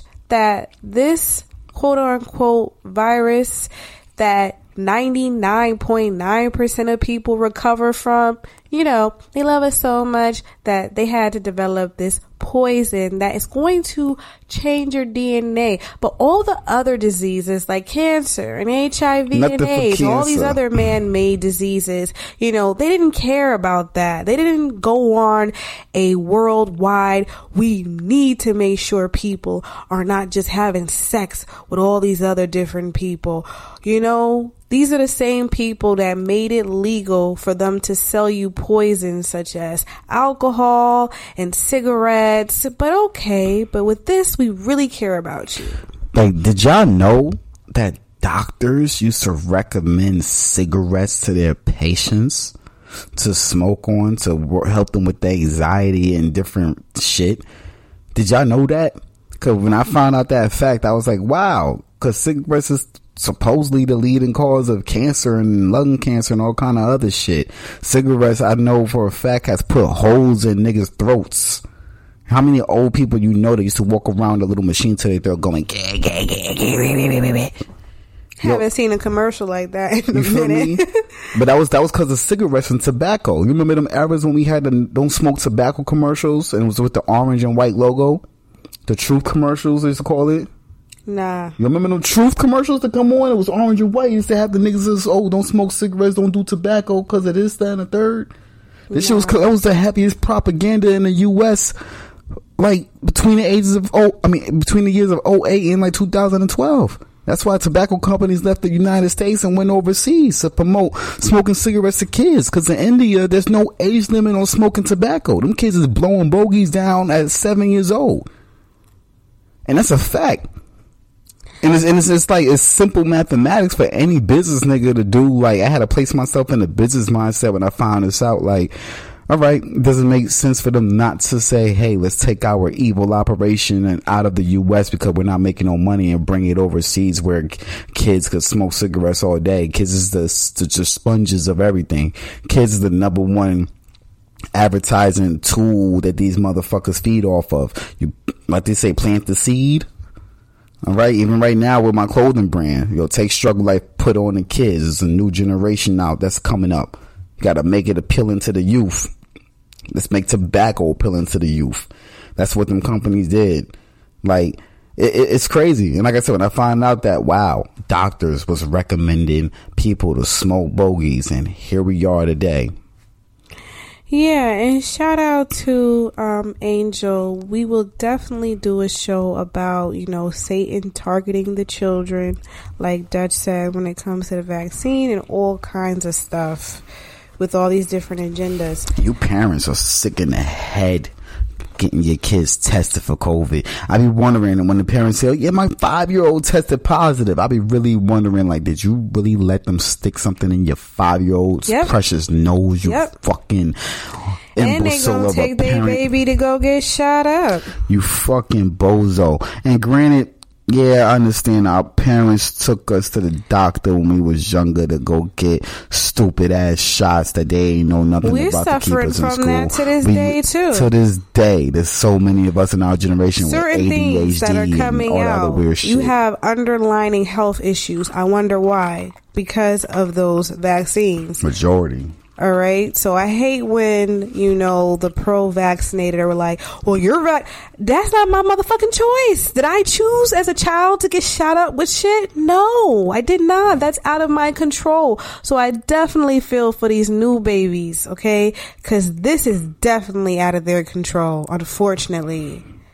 But as far as that, there is no comparison as an adult who can rationalize and make decisions and see the truth thanks to the most high Yah. I am not going to get shot up. And this is every bit connected to the mark of the beast. If you don't want to accept that this is it, it's a variant, it is part of it. It may not be its final form, but yes, this is part of it. They're Oh, taking some type of away your form. rights. You got shot number one, shot number two, the booster, booster number four. There's going to be six shots in in total. I'm I'm calling it. All right, and people already hitting the raw, do the little zombie raw Dutch. They already rawing. Like, listen, this is going to be a very interesting year. It's going to be a year of change, a year of change for the Hebrews, a year of change for people. People's DNA is already changing, so I can only imagine after a year being, you know, vaccinated with all these different boosters in between, what the hell is going to come out of this? It is going to be some wicked shit everything we see in the movies, they try to desensitize you, but unfortunately, like this is going to happen. When you watch The Walking Dead or Black Summer or any other type of zombie apocalypse show, our worst type of nightmare, yeah, that shit might just happen. That might come to life. I'm not saying it's going to happen in 2022, but we don't know what is going to come. It's going to happen. Go on the CDC website right now. Use your thumbs wisely. Go on the CDC website right now and type in zombie apocalypse. And I guarantee you a whole article that was written up in 2011 about what we should do just in case there was a zombie apocalypse is going to pop out fresh on the CDC website. And the CDC wouldn't just put that there for shits and giggles. But you know, what do I know? Yeah, and you have people in the military confirming this. Like, yeah, we have training on the zombie apocalypse. They have training. They wouldn't take the time to to, say train the military. Oh, this is like fake. You know, this is just a little prank. Nah, why would the CDC, you know, put that on there? Why? Okay, even Amazon has clauses saying, oh, you know, if a corpse happens to reanimate, what?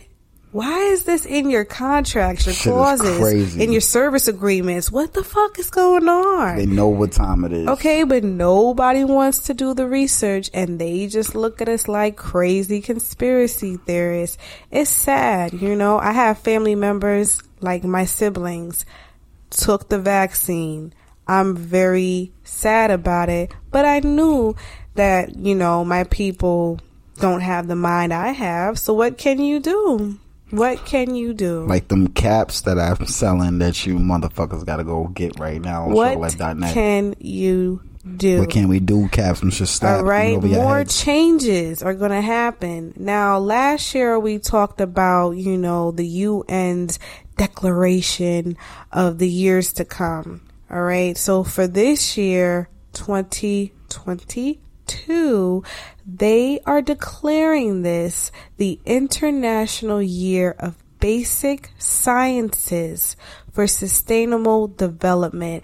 Remember, sustainable development is key to their 2030 agenda, okay, which is the New World Order in its full effect. Yes, we've been in the New World Order, but I'm talking about full beast mode where everything is locked down. You have to be vaccinated. You have to get the cryptocurrency system that is going to attach to your body to recognize the vaccine, to recognize just who you are so that you can buy and sell. Remember, Microsoft is pending, okay, for a patent for the cryptocurrency that is going to attach to your body. This is all going to come. We talked about the 2030 agenda, all right? It's all about peace, oh, sustainability. These are all key words for we need to control Control, yeah. everybody. Kamala Harris made a whole tweet saying, "Me and Biden will get this, will get this COVID under control." Key word was under control. Like y'all gotta stay focused and stay sharp on the wording of these things. You guys are just being surface level when y'all hear this shit. Word. All right. Um, shout out to Aura. He had did like a breakdown, taking Delta and Omicron and rearranging it like, you know, like an anagram and it turned to media control. Media control. This is what it's all about. You know, key things that they mention with this declaration, you know, they talk about the vaccinations. They're like, vaccination has been strengthening us. Cap. You know, it will help with the identification of viral origin of many diseases. Cap. Okay, they talk about DNA sequencing. Hmm, why? Why is this a conversation for the International Year of 2022? Why? Oh, progress in DNA sequencing. Yeah, it's supposed to fuse with your DNA. Interesting. You're, you're literally getting upgraded. You niggas are so crazy. Like, you went from being a social security number to now you are a barcode. When you scan your little CDC card a proof of vaccination, they say you could go to the website and they could upload your documents to the web. You are now just a fucking little piece of technology, damn near. Not even technology. You're just a, a program on a website. You're a website link right now. If you got vaccinated, you are now a website link. You are a link. Click that link in their bio. And they already know are. everything about you because of the nanolipids, the particles. This is all technology. So we say anything that has to do with merging your human self with technology, that is taking on a form of the mark of the beast. That is the mark of the beast. Transhumanism is the mark of the beast. If y'all can't connect the dots, then I don't know what to tell you. Okay? And some people always want, well, show me the Carfax. I, what the fuck is the to Carfax, show you bitch? I don't why? gotta show you facts. You go read your Bible and you go figure things out. Y'all take things too literal. Know why I don't got time Everything to is parables. Y'all don't understand shit. I'm sorry. The reason why we don't got time to show you facts is because first off, not everything's gonna be on that internet. Facts. Right? Mm-hmm. Google this whole shit called fact check, which Zuckerberg came out and said fact check is just opinions of niggas who work for Facebook. So with that being said, They telling you. to sit here and be on the internet telling somebody to send you proof Show me the Carfax. links, show, Show me the a Carfax. fact. like yes, we yes, yeah we might be getting our information from a source. Sometimes Things half are the time spiritual. we're Things not. are spiritual. And That's if you can't shit. understand that, then you just not meant to. You're not meant to. Sorry, excuse me. Li- Okay. Literally half the time when we when we talking to y'all, this is off the hizzy. This ain't too much googling. This is her with the Bible and me with just the knowing. Me just being observant, and we just put it together. So show you a Carfax, we can't. We can't give you our brains, and we can't give you how we read a book, or uh, the read through the between the lines. You know what I mean? Yeah. We can't tell you how to do that. That's what the Most High has to do. He has to help you visually see what the f everybody else has been talking about. You have to seek for truth. You have to seek wisdom. You have to seek discernment. You gotta want to see I it. don't know what else to tell y'all niggas, okay? You know what else they mentioned? They mentioned the web as far as CERN. And we did talk about that when we talked about um what was it, the dark web? I think that was the name of the episode. So they talk about CERN. Why y'all talking about CERN? Why y'all talking about DNA sequencing? Why y'all talking about the vaccine? Hmm. But we're crazy. Okay. Yep. Okay. Y'all let me know how that works out. And it's going to be sad to see the deterioration of our loved ones who took this. Now, that is going to be hard. You know what I mean? Like, that's like the first change. When you realize that you have to seriously kind of like cut ties from certain people because they can be harmful to you. That that's hard. That is hard and that is a change. And that is a change that we all have been making slowly but i feel like this year is going to really kick it off. You know what i mean? Because we love these people but their mind is not where it needs to be Still surface level is still. It's oh, I gotta get vaccinated so. I can go jump up and down at a concert. Oh, it's, it's still I gotta get vaccinated to to, to I could feel safe. You had everything freely before, and now you're allowing the government to dictate to you to get these things that you were doing before for free before you had to take this mark, this variant? This doesn't make any sense. And they play with y'all all day, just like Dutch's story. Oh, hold on. Which one did you take? Oh, you ain't take AstraZeneca? Sorry, nigga. We only fucking with niggas who took AstraZeneca. That ass. Oh, And I you ain't take that nigga. Moderna? Oh, wait, hold on. You got your two shots, so you fully vaccinated, but you ain't get that booster? Oh, I'm sorry. We can't fuck with you. They playing with y'all all day. Just like it's that. really sad. And a lot of y'all who already took it, y'all, y'all heard the Vax Wars episode. Y'all regretting it. Y'all like, damn, y'all frustrated. You stupid. You should have waited. Niggas, You should have thought about it, but I y'all mean? have no connection to the Most High. Can't help you. you know what I mean? Niggas panic. Got they got they got one shot. Oh, I ain't getting the other shot. The moment they got sick after Christmas Eve, they ran and got the other shot. And that was the goal. And prior to everybody getting sick, they were spraying up the chemtrails, at least in New York, like crazy. And whenever it gets that fog and all this other stuff, it's like everything's a mist now. Whatever they set up in the sky is coming because you know that has to do with the weather control as well. It's all one and the same. So, you know, what I'm saying? And now they messing with the 5G towers. It's a master formula. Everyone's talking about the graphene um, oxide or whatever. Yeah, whatever all that black stuff, that shit moving in and crawling, that creepy crawler creature in your system, that's what's gonna reanimate your corpse.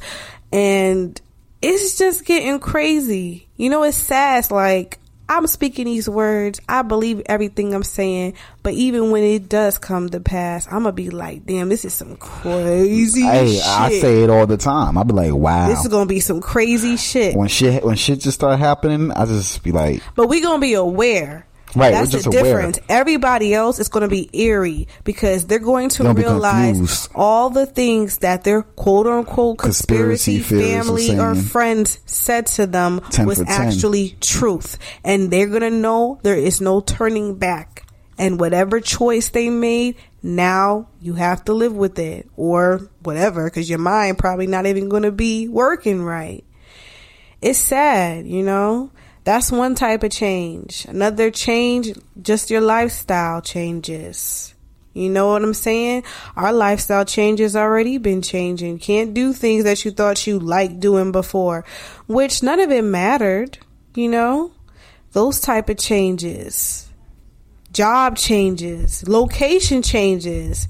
Many people are moving, many people are migrating to different locations all these different things are changes that are going to be happening in the year 2022 and like dutch said these type of changes always happens Yeah. but this is going to be a key year every for year change the new year, for a lot of me, people New this, new that, new this, new that. same little whack ass bitch they have on social media stepping on steps I can't. Like it's it's funny because people pe- people want to be like making posts. Oh, new year, new me, and this is what I'm not gonna do. But yet you brought in the new year, doing the same shit you've been bringing in the new year, drinking, every yeah, twerking, doing the same process. don't know nothing vaccinated Don't man, listen.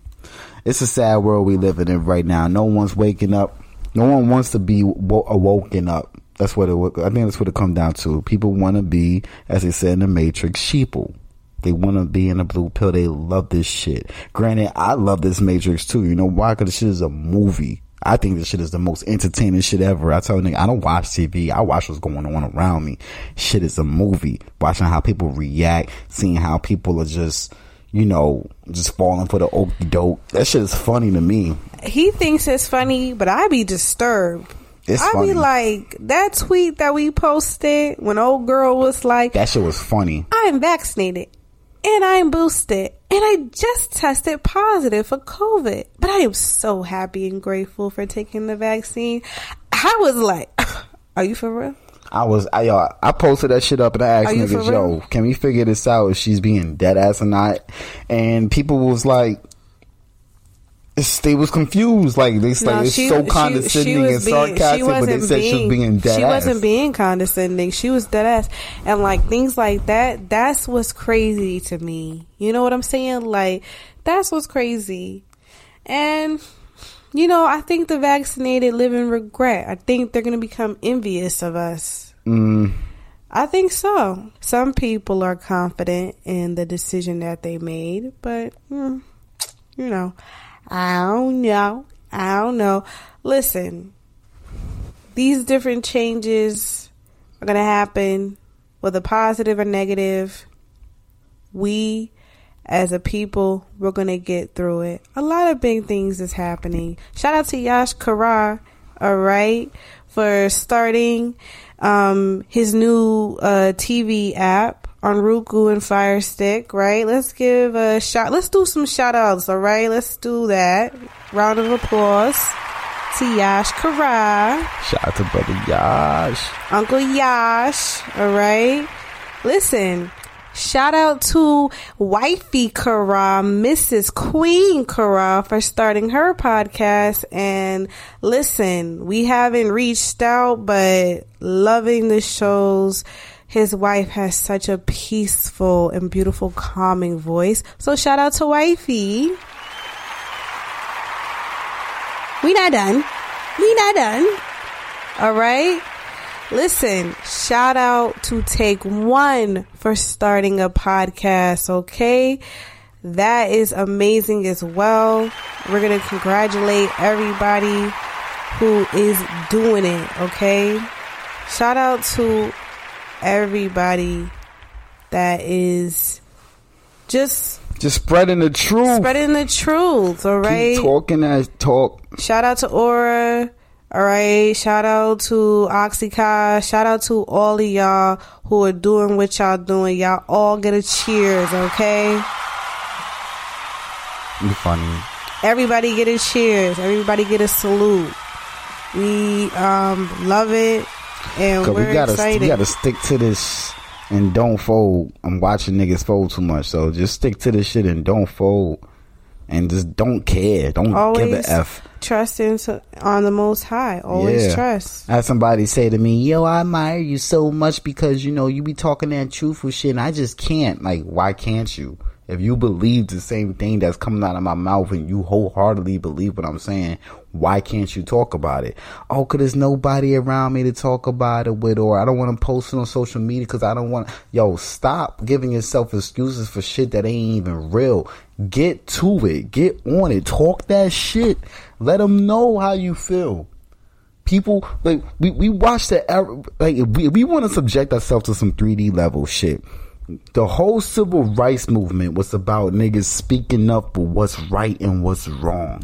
That was supposed to be the most embodied era in black history that we're supposed to cling to yet no one's even trying to follow that motive the reason why I could legitimately say that I am the way I am is because I got my mind so warped into the Black Panther shit when I was on my when I was on my Black Panther shit that I couldn't get myself out of just not speaking like this, speaking against things that are wrong. me and Dutch, we're really passionate. Before we did this show, we actually hosted, we were trying to host an event, um, a local event to literally spread truth. Like, we really, we did do it and people did show up. Remember Dutch? Yeah. And we called it the awakening. So this is before the show. This is before the thought of the show the Thought. this is just us like that's how passionate we were and we did do an event and people did come out and niggas had weird ass opinions about stuff But hey, it was a start. but it was a start and who knew that from that this is what we were going to be doing we were just that passionate and I, and you know, there's different forms of being awake. Okay, I just want to let y'all know there's people who's awake in different aspects of their life, and we should also take heed of that. There's people who are way more spiritually awake than others. There's people who are way more consciously awake than others. People there's more different levels awake. of consciousness Right. So wherever you at in your life, don't don't think you have to be on full blown max level to be quote unquote considered a, you know awakened or awoken. No, if you It's are a process, it's refinement. a process, right? Refi- right there we go, refining. All right, So- because I still I'm still refining myself to this day. I would never go around and be like I'm the most woke motherfucker on the planet. Nah, I still got a whole lot to learn. But I'm glad I know what I do know because I can maneuver around this shit Same here. knowing. To touch on that point, Dutch, you know, people need to stop critiquing or criticizing other people or comparing or comparing. to others. Just, you know, really don't be messing around with the most high because like Dutch always says, once you know the truth is what you do with it. So you can't sit here and keep being in the life that you know is wicked. You can't keep partaking in wicked shit. You can't keep partaking in worldly stuff. There's people who listen to our show. I know y'all good people. We had to go through these changes and we're still changing as well. But you gotta let go of certain things. You can't keep playing both sides. You can't think you can play both sides because you're ultimately to belo- belong to Satan. You're not to think you could fool the most high and act one way and then do all this other stuff. You can't. Now, everybody had to change. It was a process, right? Mm-hmm. You didn't just wake up and stop celebrating holidays. Even when you did find out, how many of y'all still took a while to let it go? Mm-hmm. Anybody who's like, I let it go immediately, you're a fucking liar. You're a liar. Okay? You're just a liar. If you telling me as soon as you got awakened by Yah that you just instantly stopped everything, you're a liar. It took you a while to let go of stuff, right? It took us a while. So if you trying to pretend that I just stop, you know, right away. Certain things you are going to dramatically stop because it's going to hit you like a ton of bricks. Right, it's gonna hit you like certain pow. certain things, but a lot of other stuff it takes time, refinement. So I ain't trying to judge people, but some of y'all y'all really need to like cut out the bullshit, okay? Like you shouldn't still be twerking your ass on social media and then saying all praises to the most high. Like I'm not even trying to comfort people, but you really need to, you know, just sit back and think about what you're doing. You really gotta think about it. Everybody gotta think about their actions. Am I doing the right thing? Right. Can't as as as one of my friends has said to me, you can't pick and choose what you what you want to do. You can't. You right. have you to be all choose. You be in all in or not. because it's only two sides. But like I said, I understand it's just, it's a refining process. So you know when I say don't pick and choose, like literally don't don't be like, oh I don't jack Christmas, but I jack New Year's and and Valentine's Day. No no no. Now you picking and choosing. Oh, yeah, I know pork we shouldn't eat, but I'm gonna oh, I'm gonna go and eat some shrimp. I don't like just nigga. You know, shit is unclean is unclean. Stop going back and forth with stuff. Like the realist is always drilling to me about not eating certain things with the meat. Every now and then we're gonna get breakfast. Let me get some sausage and pancakes. Why you not ordering turkey sausage? Or why are you ordering sausages? You shouldn't be really eating meat like that. Oh, don't tell me what to do. I fuck it, fuck it when I get to it. But there goes me picking and choosing. And then when I go try to eat that meat, what happens? I barely even eat the meat. Cause what the fuck? I know. She already told me. I already know. What you do with it is the is what the, what it is. Now I'm having a hard time just eating fucking sausages. you feel me? Pause. And, and, and it's like it's that deep. It's really it really gets that deep, guys. You know, even when I was I tell y'all before when I was doing the parties, like I couldn't throw a party no more and enjoy it. Now it became like, what the fuck am I doing? You know what I mean? It was just like, ah, I shouldn't be doing this no more. It felt bad. It just started to feel You're not wrong. supposed to be doing these things. Once Right. you Once realize, I realized the it, truth, though.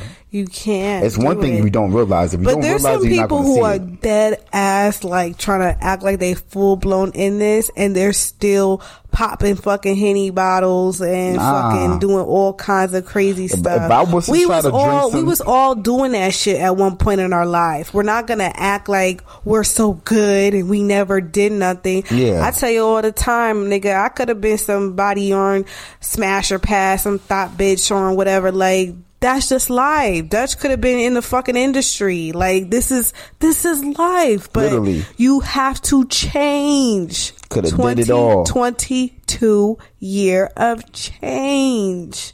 I mean, let This me is- let me try to pop a henny bottle right now, knowing what I know. I guarantee you, I'm gonna be fucked up off of that, and Most not in a good way. Most High- Most High gonna have me all fucked up off of that. You're not you know, but oh, you want some henny, nigga? things. After you already told niggas not to drink that, hold on. One shot to the face, your ass gonna be hurting. It ain't even that. Not even about hurting. Something else could happen. Right, that's what I'm saying. In the environment it's deeper than just because hurting physically. of you making these choices. So Yeah, I I think we, I think people genuinely have good hearts, and I hate when people in this truth want to have a fucking snooty nose, act like they was walking with Moses. I talked about humility, nigga. Humble yourself. We all had to get selected by Yah to see this because you could have easily been left in the world doing what the other people doing, getting fucking vaccinated. So stop it. Humble yourself Literally could have been, man. anybody, but there was something about you that the Most High knew from the womb that He wanted to use you, and some of y'all still gonna be just like Judas, just like Cypher in the Matrix, and you're gonna go back into the world, even though you were selected to see it. That's a pity. That's a shame. So you have to be careful about that. Be careful with your actions. Be careful with the things you say, including ourselves. This is including all of us, including me, including Dutch. We all need to strive to reach the most high. We have to reach that 10th level of consciousness. That's Yahweh. We have to, you know, and don't be hard on one another. People make mistakes. Come on, look at King David and, other people like they made some crazy ass decisions. For you to set up a nigga to take his wife, come on. But that's King David, and the Most High love King David. So Yah's gonna work with those, but you gotta be careful. You can't play both sides, and you gotta change. 2022 year of change. I don't have nothing else to say. Did you want to say anything else, Dutch, or close something? Um, what's our 2022 predictions? Good way to close. Whew. This is a hard one because I feel like before a lot of the predictions definitely came to pass in 2020 year Doom amount of them did. and in 2021 year warfare. This year, I think, I think there could be potential civil unrest. I think so. If they try to fully mandate everything on some next level stuff, I think a lot of people are going to bite back. But the uprising, I hope, I hope. I think the uprising is going to happen this year. I do. What do you think? What are some other they, predictions? they they they need that civil uprising, but I mean, the more they keep, the only reason why I feel like the civil uprising won't happen is because they keep on coercing people into getting the shot already. So, you know, by the time they put the gas light on and say, "Hey, everybody who ain't vaccinated, you gotta get the fuck out your companies starting next week." And the moment that happened, you know, it's gonna be already a good amount of niggas already vaccinated. They ain't going nowhere. So, you know, that that overflow is just gonna be there.